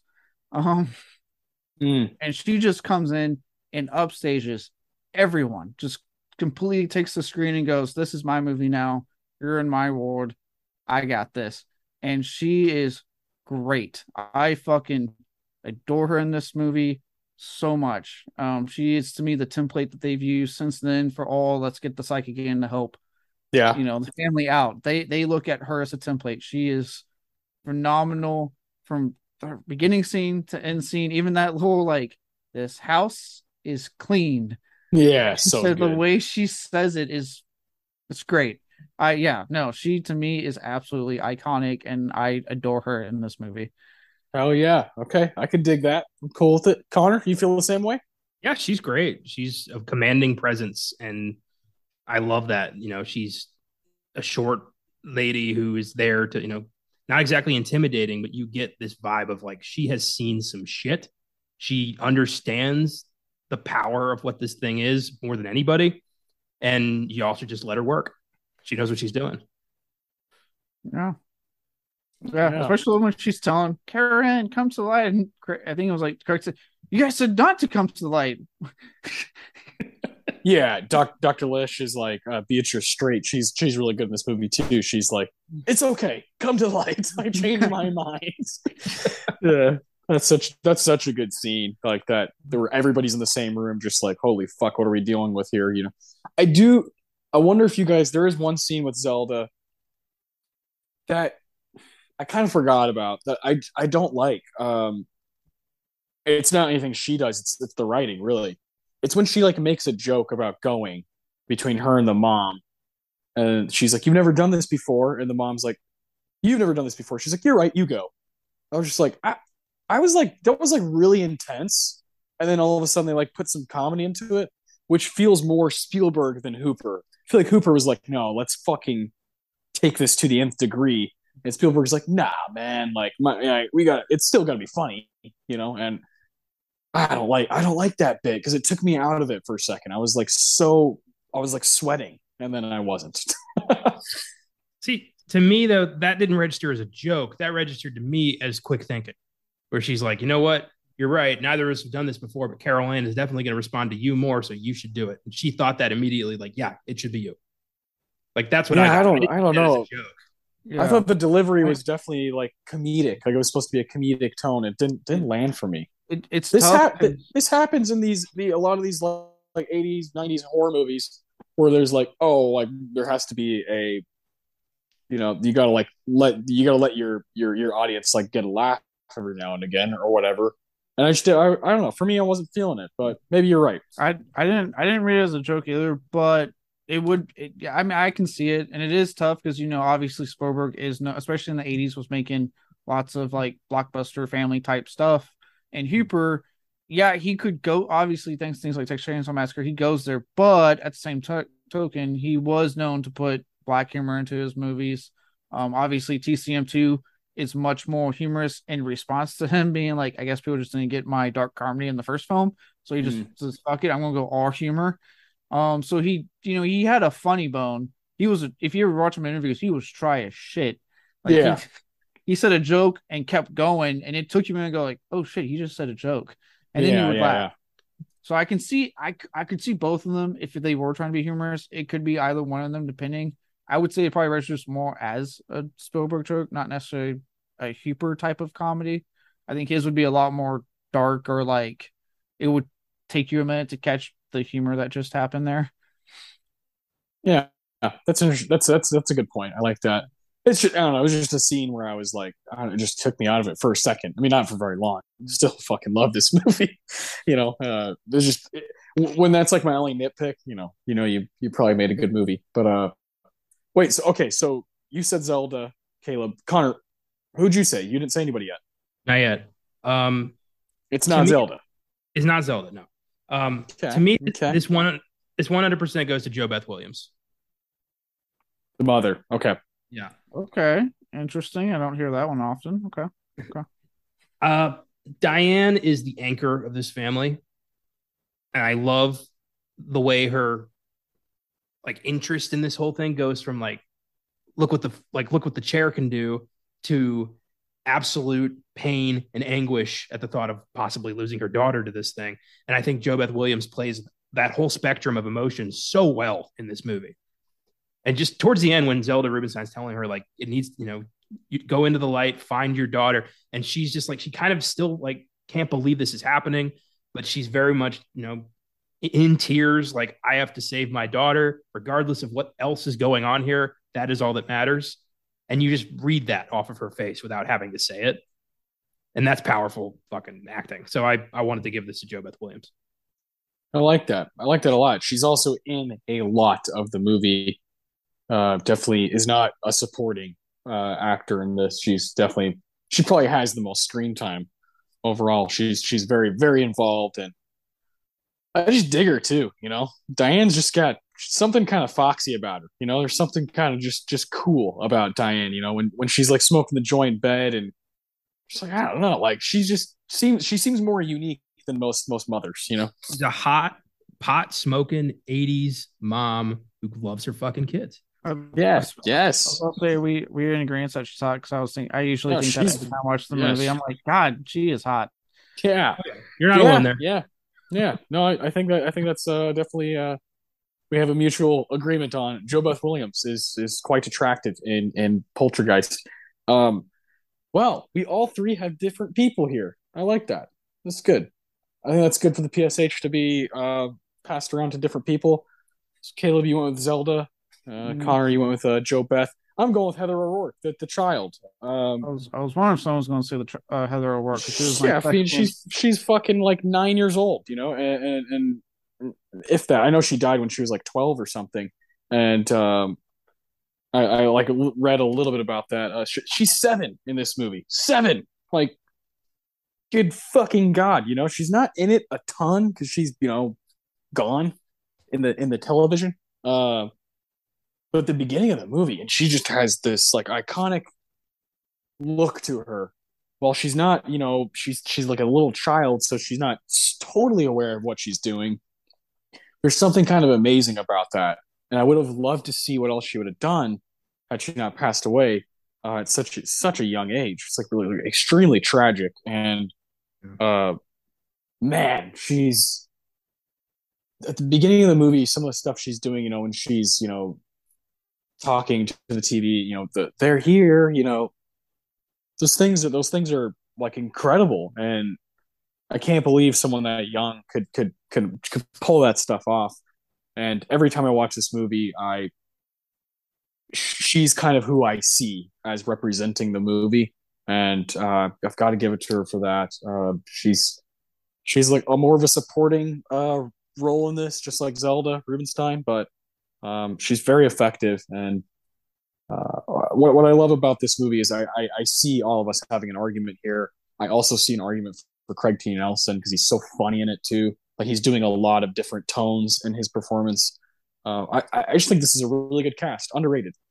Yeah, one hundred percent. I uh, oh, go ahead. I was gonna say if you want to look more into the the Heather Heather O'Rourke thing, there's a there's a show on Shudder called Cursed Films um, season one talks about poltergeist because uh, a lot of people claim, you know, add her death to the the curse that surrounds this film. Yeah, the tragedy that happened.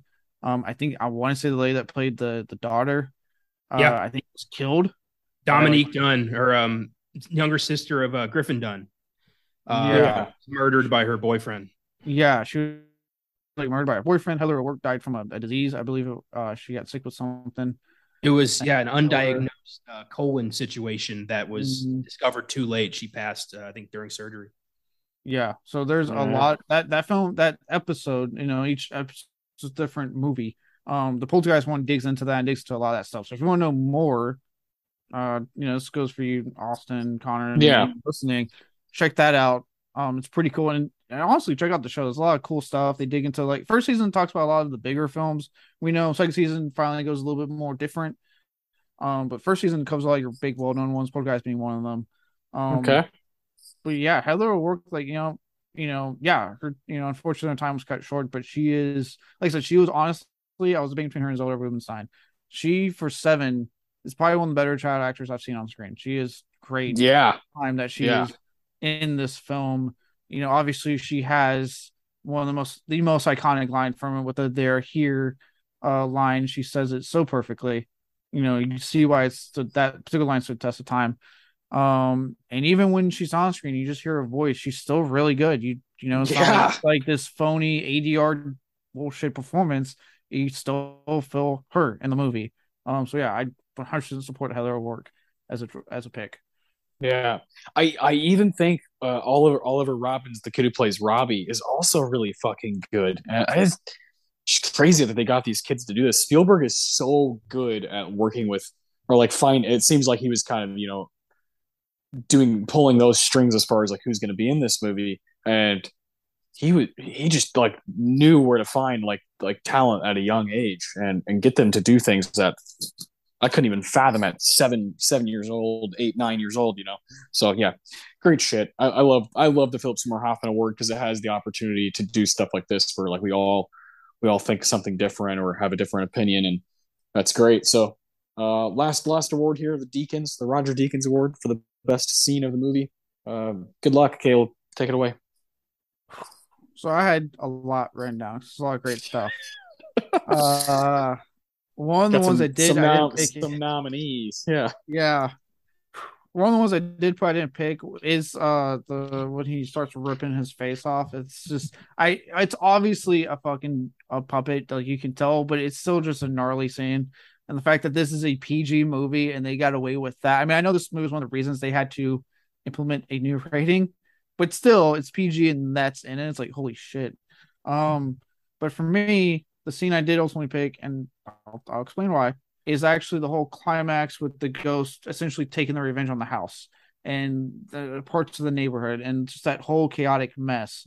And the reason I picked that is because what Tobe Hooper's always been so good at, and you can trace it back to again Texas Chainsaw Massacre.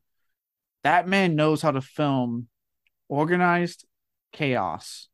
It's I Mm. don't know how he has a magic touch with it. You know, obviously the dinner scene in TCM, it, it's just a chaos that keeps building and building and building until it just explodes. Same with this. He, it's like, and this is actually I would point this people like, oh Hooper. I'm like, watch this climax, and then watch TCM's climax, and tell me it's not the same director. I'm like, Hmm. this is a case of chaos that is building and building and building. You know, you get obviously this is where I get my you know my um my line from. It, it happens in this scene until finally the house gets pulled underneath the ground, explodes. All this crazy shit happens. Everyone's just watching it happen, and then we get obviously that you know scene where they're walking and it's the calm. You know, they're kind of just going over what just happened, but just the chaos that happens to the scene is just per unadulterated, hundred percent. Tobe Hooper just working that fucking magic. Yeah. God, I, I love that scene. That's such a good way of putting it. Is you know organized chaos that you you yeah you feel like you're in the hands of someone who just is having so much fun, and that's that's that's exactly what to- Tobe's doing right there, and and, it, and it's it comes at such a cool time because like if, if you're if you're watching Poltergeist for the first time, you're like, oh, the movie's over, you know, but they got they got they got the they got Carol Anne out, and everything's gonna be okay. So that that like last kind of one more one more little little you know it's not little it's it's massive. It's it's where all the money for this movie that's where the budget went was for that last 10 minutes. And I I love it. I thought it was brilliant. My favorite bit from that whole thing is when the the two younger kids are hanging on to like the bed and they're like about to be dragged into like a portal of hell you know? Like it's such a brilliant crazy scene and, and, and you know the mom JoBeth is like grab my hand you know? I can't reach! Like it's such a fucking amazing chunk of the movie so yeah that, there's nothing no arguing that pick. Mm. My my favorite moment is actually with the skeletons, mainly because Yeah. they're real skeletons. But that part's just like I'm like Jesus Christ when they're just popping out of the ground. Oh, yeah so good I love it To me, it's it's how that scene starts, where you realize that everything's not okay, and that's when the boy wakes up and the fucking clown is gone. oh yeah the, the iconic yeah iconic scene Just knowing, like, oh shit, like nothing's Yeah. fixed. They're about to go through hell again. It's yeah, great start to a great scene. yeah, and Yeah, you're the- right. Sorry, I was gonna say you're right. It's like Hooper had a budget this time, so he went, "I'm going to do what I did with my first film, but way bigger because I got money now." yeah yeah this movie this movie cost like 20 20 million dollars it's like well yeah I, I see where i see exactly where it went like i'd love to have been a part of the, the crew for this movie that's building all these just amazing amazing things for that scene and just had to be so much fun to be a part of. Yeah, real corpses aren't cheap. Yeah, no, no, and uh I wonder what that like that like portal was made out of. You know, it was like what like what kind of arts and crafts were going were going on on the set of that movie. You know, well, considering you know this is pre CGI, it was probably just like a big light bulb in a wind tunnel. Like it was probably nothing, which is even crazier. I love I love all the colors in that. You know, like the reds and the oranges and the yellows. Like it's like is there is there like just construction paper up in there? like what's going what's going on? it's so brilliant, but it, it works. Forty years later, I still am enamored by that scene. So good sure. good pick, Caleb. Connor, what'd you go with? Mine is a lot more subtle because to me, what what scares me in horror movies uh, these days isn't so much like the reveal of the monster or like the crazy shit going on, the little things that just clue you in that something isn't right. And I do like it never fails that like you know I get fucking goosebumps, the hair on my neck stands up every single time that JoBeth Williams leaves the dining room, comes back briefly, and the chairs are all stacked up on the table. so good. Scares the absolute hell out of me every single time. It's one of the most brilliant moments in horror history. It's so subtle. It's you know who put all these chairs out. I told you not to do that. then she turns around for not even five, like two seconds. She comes back. It's all stacked. Like how did they pull that off? Some powerful ghosts. Yeah, but like I'm talking like production. Like how did how were they able to do that so quickly? They filmed it for longer than two seconds and then just edited it down, probably. It was a yeah, very I mean, good edit. You can't see the, the cut. Like it was a very good edit. Yeah, yeah, it has to be. That's all it can be, unless unless real ghosts were working on the movie. I always picture like somebody. I don't know why I picture Tom Savini. I just do. It's like she turns away. He like pulls the chairs. He puts like in like a sculpture of all the chairs like up on the table and then runs away. that's what I always picture. Probably not what happened, but that's that's what I see. That's great. Like how you just assume Tom Savini just did every horror film in the eighties. It just whenever I, I, imagine the production of this, I I see Tom Savini. I don't know why. It's just the picture. I don't know because he's all his effects are known to be of the gore variety. I know. I, I like I tell you, I can't explain why. I I don't know. I know he had nothing just, to do with this movie, but just, my subconscious doesn't. Have you thought that since you were like younger? Yeah. Every time I watch this movie, I'm I just picture like ah, like like a Snidely Whiplash style like scene where he's like ah, cares ah, and then running away. That's fucking amazing. I love that. Just been with you forever. Uh, I, I I also chose kind of a subtle subtle moment that also scares the living shit out of me every time, and it's it's but it's but it's one of those like um, rub your hands type moments where you're like, oh boy, you know, here we go. Let's fucking let's get down. You know, let's let let let, let the games begin. And it's when um, Carol Anne first goes missing, and they're all looking for her. You know, Carol Anne, and then finally you hear mommy through the TV, and that that initial like calling out to her mom, and like I can't see you, I can't hear you, don't you know all those things.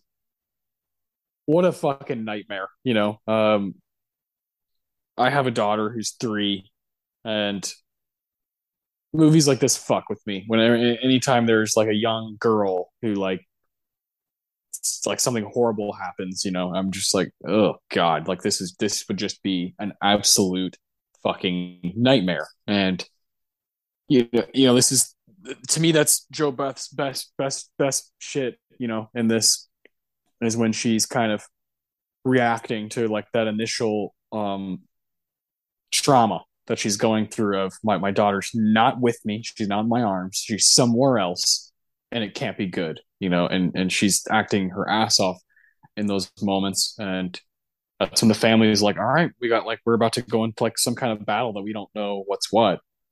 While at the same time we have a you know teenage daughter and then another younger son and we're about to battle some fucking some demons and ghosts you know and i've always been obsessed with that turning point uh where she you know it's not it's not funny anymore. You know it's not like look at this thing move look at look at Carol Anne go across the kitchen floor. It's like this this is fucking scary. And I love a good I love a good turning point in a horror movie, especially when it gets real, you know, and it gets it gets real right there. I've always been obsessed with the with the mommy, you know, the prolonged mommy. You know, I've always thought it's just like a perfect touch that had to happen, and ah, you know, this movie has so many moments, so many golden moments um, that you could choose, uh, and I I, I, lo- I love that there's little kind of subtle family moments, and there's also big production, beautiful horrific moments, uh, and you know that's that's why Poltergeist is what it is today. Still a classic.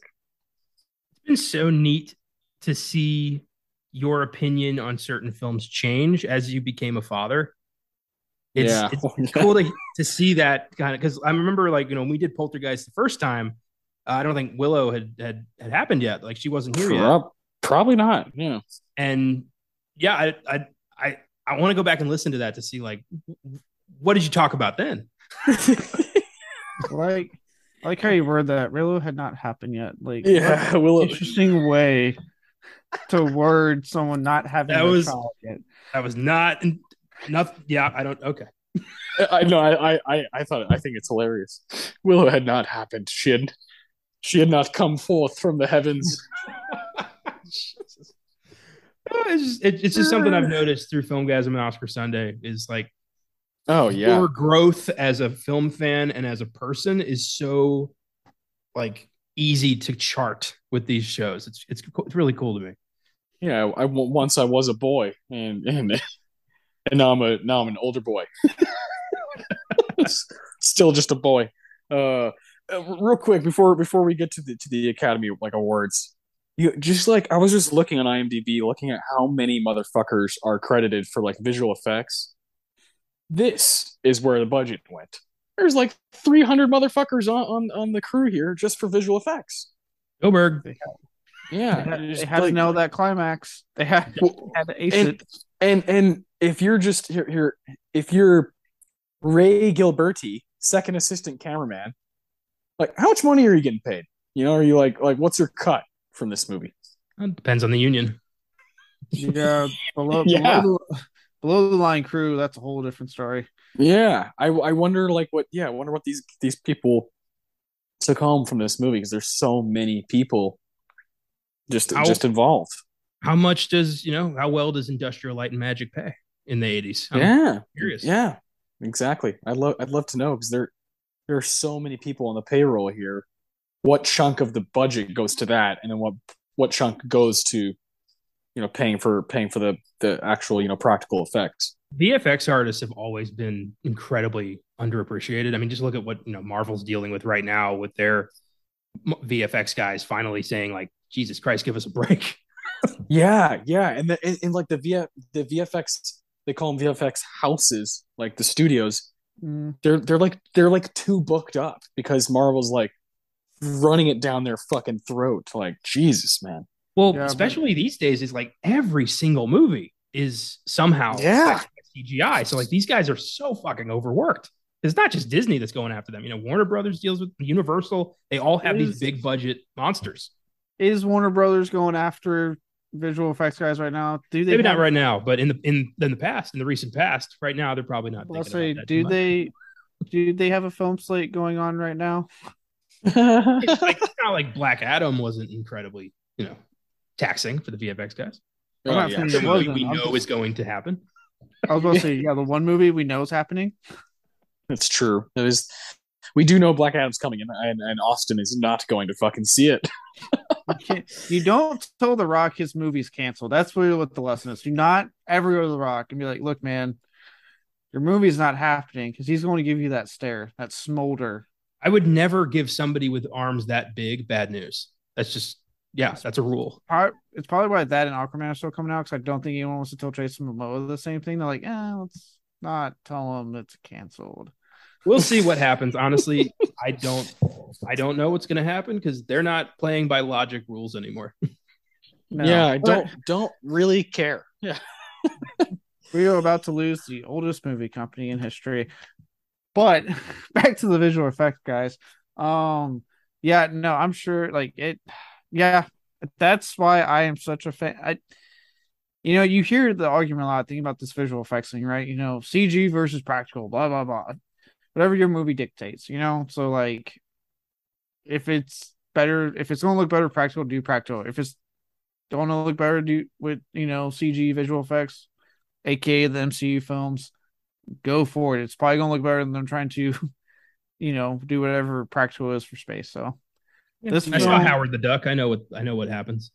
Yeah, yeah. Uh, Poltergeist, but then you have films like this, like Poltergeist, that know how to use both. They're like, hey, how can Correct. we use, how can we use both? What's going to look better, practical? What's going to look better, um, you know, visual effects wise? And I think this one does a good job. Yes, I know you could probably watch it, especially now with like 4K. I think there is a 4K coming out of this actually.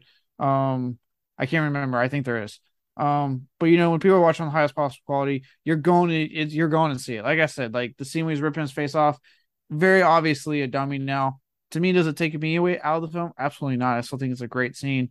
Obviously, when they open the door and you see stuff flying, it's very clear the CGI background. You can kind of see it. You're like, okay, that's not.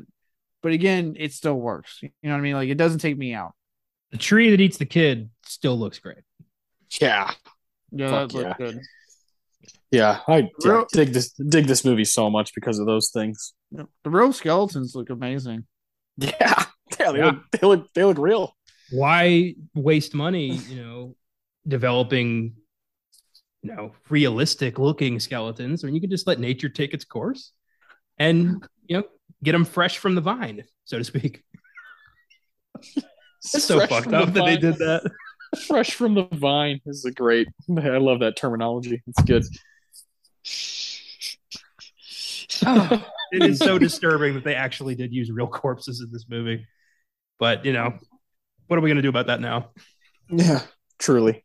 Uh, oh Jesus. Uh, all right, let's let's let's finish this this bad boy off. Um, 55th Academy Awards.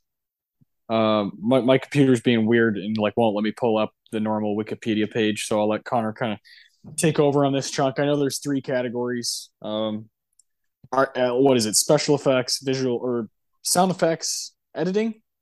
Uh, I think so, and visual effects and score. Score, yeah, okay, I, yeah, score is the yeah the one that it definitely deserves. All right, where do you want to start? I figure like visual effects. Yeah, sure, let's do it. All right, so the winner was E.T., and the nominees were Blade Runner and Poltergeist. So interesting bunch of films there. Only three. I mean, looking at my list of films from '82, there could have been five. but yeah, uh, yeah. Star Trek Two, anybody? But uh, these are the three we got, and I totally get why ET won, but it would have been really mm-hmm. cool for Poltergeist to take this one. Yeah, I agree. That's what I'd be going, you know, going going to bat for, voting for. But yeah. I get it. I'm about to say this is a hard one because I can see all three why they got nominated for sure, like Blade Runner and Poltergeist and ET. And ET, I get why it won. I'd probably go Poltergeist myself, but I get I get why ET won. I, I, I understand, especially I mean you got an it's an alien as your character that people have to believe is real for almost two hours. So I get it.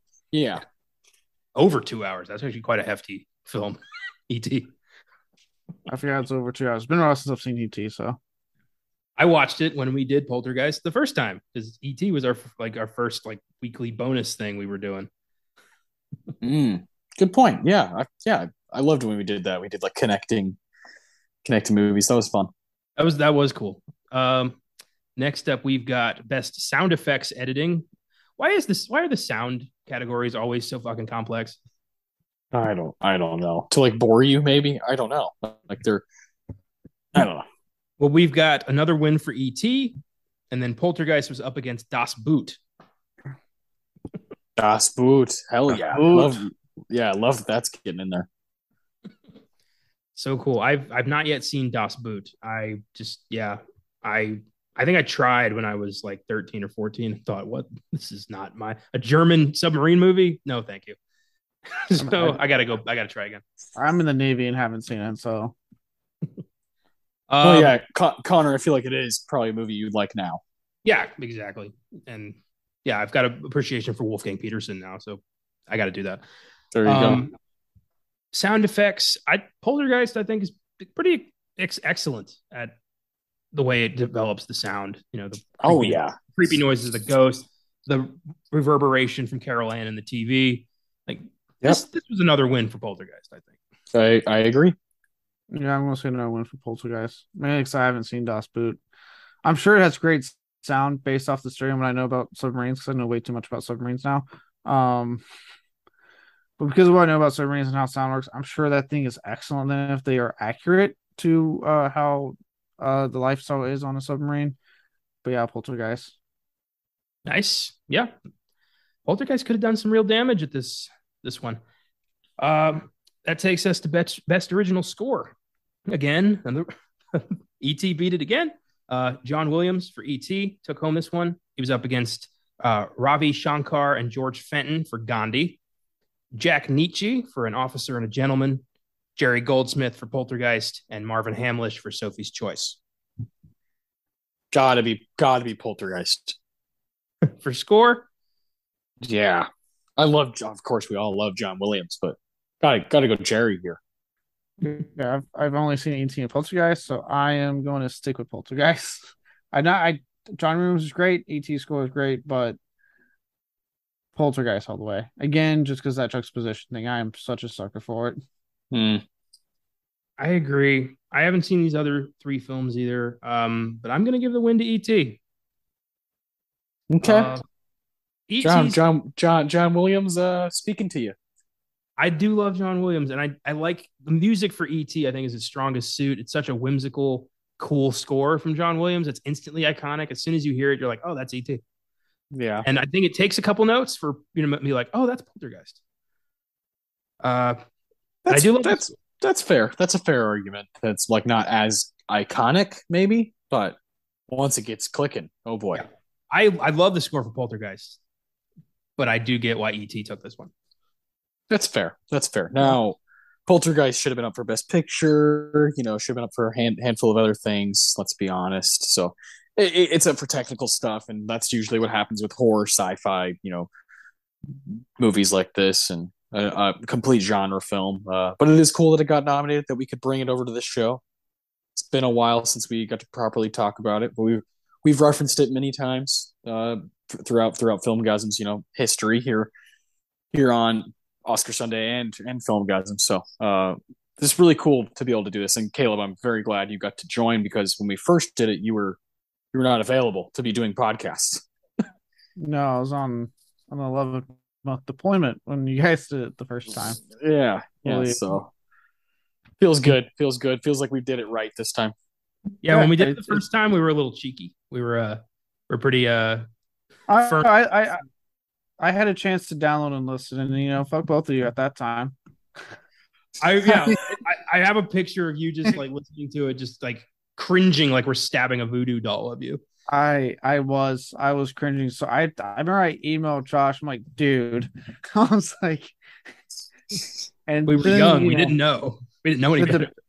Well, Then well, I, I don't. I, is it because of the Hooper stuff, the Hooper Spielberg stuff? Okay, yeah, I Dude. yeah, I was I, I was doing that on purpose, so because I knew you were going to listen to it. You and Josh were going to be like, "Fuck this guy."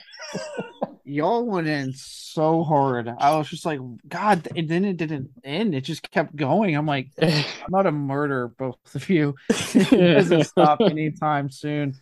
And then so started in the history of the, the podcast, you know, the what was once the beef of this splitting the the team.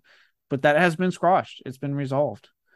Um we're on the yeah, this th- it was it was this, and it was Texas Chainsaw Massacre too. And I, I was very wrong about that one. Um, I love that movie. Um, think it's think it's like is just one of my favorite like goofy '80s crazy movies. Um, but but this this is you know I don't know I, I it is an interesting conversation, but I have I think it was either you or Josh like through text message or something sent some kind of a link to read about the actual history of you know of Poltergeist and like who actually directed it, and it definitely it definitely impacted me. Uh, that was a long time ago though. I can't really Yeah. remember what what exactly it was, but I remember it being like, okay, I see exactly what they're saying, you know, that kind of thing. But man, it was fun to you know grind some gears, you know. Yeah. I feel like Yeah. I feel like that was Josh because I know Caleb will just bust my balls endlessly about it, but Josh yeah. will actively try to correct that mistake. Yes, yes, he will. Yes, he will. Yeah, Josh has sent me a few things that I've like been pretty enamored by, like just like really, really good writing on, on things that I that I'm interested in. He sent me one time something about um, this is again like a couple years ago. It was it was like these letters that were written by Francois Truffaut, and they were like so captivating. And now Connor and I have covered a Truffaut movie on this podcast, and so I miss Josh. Can't wait for him to be back, be be back in the back in the mix for for episodes. Yeah, it'll, it'll be nice. Um, it was nice being on this one. Now that we're all on the same page, um, then have to we just could all enjoy the movie and talk about it. That's not... the that's the main thing is to just Poltergeist kicks ass. That's what we can all agree on. That's what everybody can agree on. Um, Connor, I don't have it up with me. What are we What are we doing on Filmgazm on Wednesday? On Wednesday, in honor of the new Jeepers Creepers, uh, we are tackling the second film in the franchise, Jeepers Creepers 2, which is about a bunch of idiot high schoolers trapped in a cornfield with the creeper and a crazy farmer being like, I'm going to hunt that motherfucker. So it's going to be a fun movie. Going to see Ray Wise yeah, be unhinged as shit. Can't wait. Um, yeah, that'll be a blast. Good, good, good. And uh, Caleb, Beyond the Bad Friday. What's what's uh, going on there?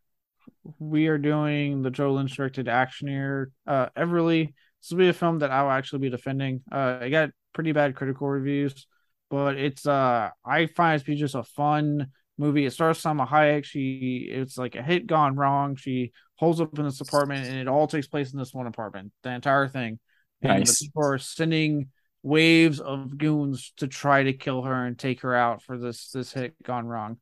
Um, a lot of fun, very stylish. I I enjoy it, but again, it's on there because of the critical reception. Josh was actually pops up again. He actually showed me this film, um, because he was a big fan of it, and then I I fell in love with it myself.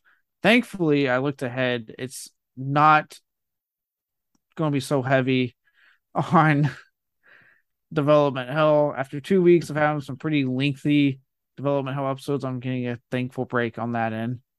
Nice. Good, good. That's cool. I'll definitely try. Is that is that available to stream anywhere? I'd like to check that out. I uh, want to say yes, but I'm looking it up right now as I'm answering you. I got you. No, oh, there we go. Uh, Everly is on Pluto. If you got that, it's free on Vudu. It's free on Prime. Oh, so that yeah. doesn't bode well. But you know what? I'll wait till I see the movie. That's great that, that it's on a bunch of shit. Yeah. Yeah. Claims it's on Shudder if you have a subscription. Yeah. I haven't been on Shudder in a long fucking time. I I uh, I I always feel like I'm missing a lot of stuff on there, you know, just random originals and whatnot, and uh, just it's just too many goddamn streaming services now, and I feel like well, I miss so much stuff. Shudder, they just started their 101 scariest movie moments of all time eight part series. That's right. That's They're dropping right. every Wednesday. So if you want to get caught up on a shit ton of movies at once, that's a good way to do it. Yeah, I definitely want. I definitely want to watch that. First episode was really good, and actually, speaking of which, I saw on Twitter. So someone had asked them, "Hey, these films you're showing for that countdown, is there any way you could make a category on on Shudder so we can just find the movies easily if you want to watch?"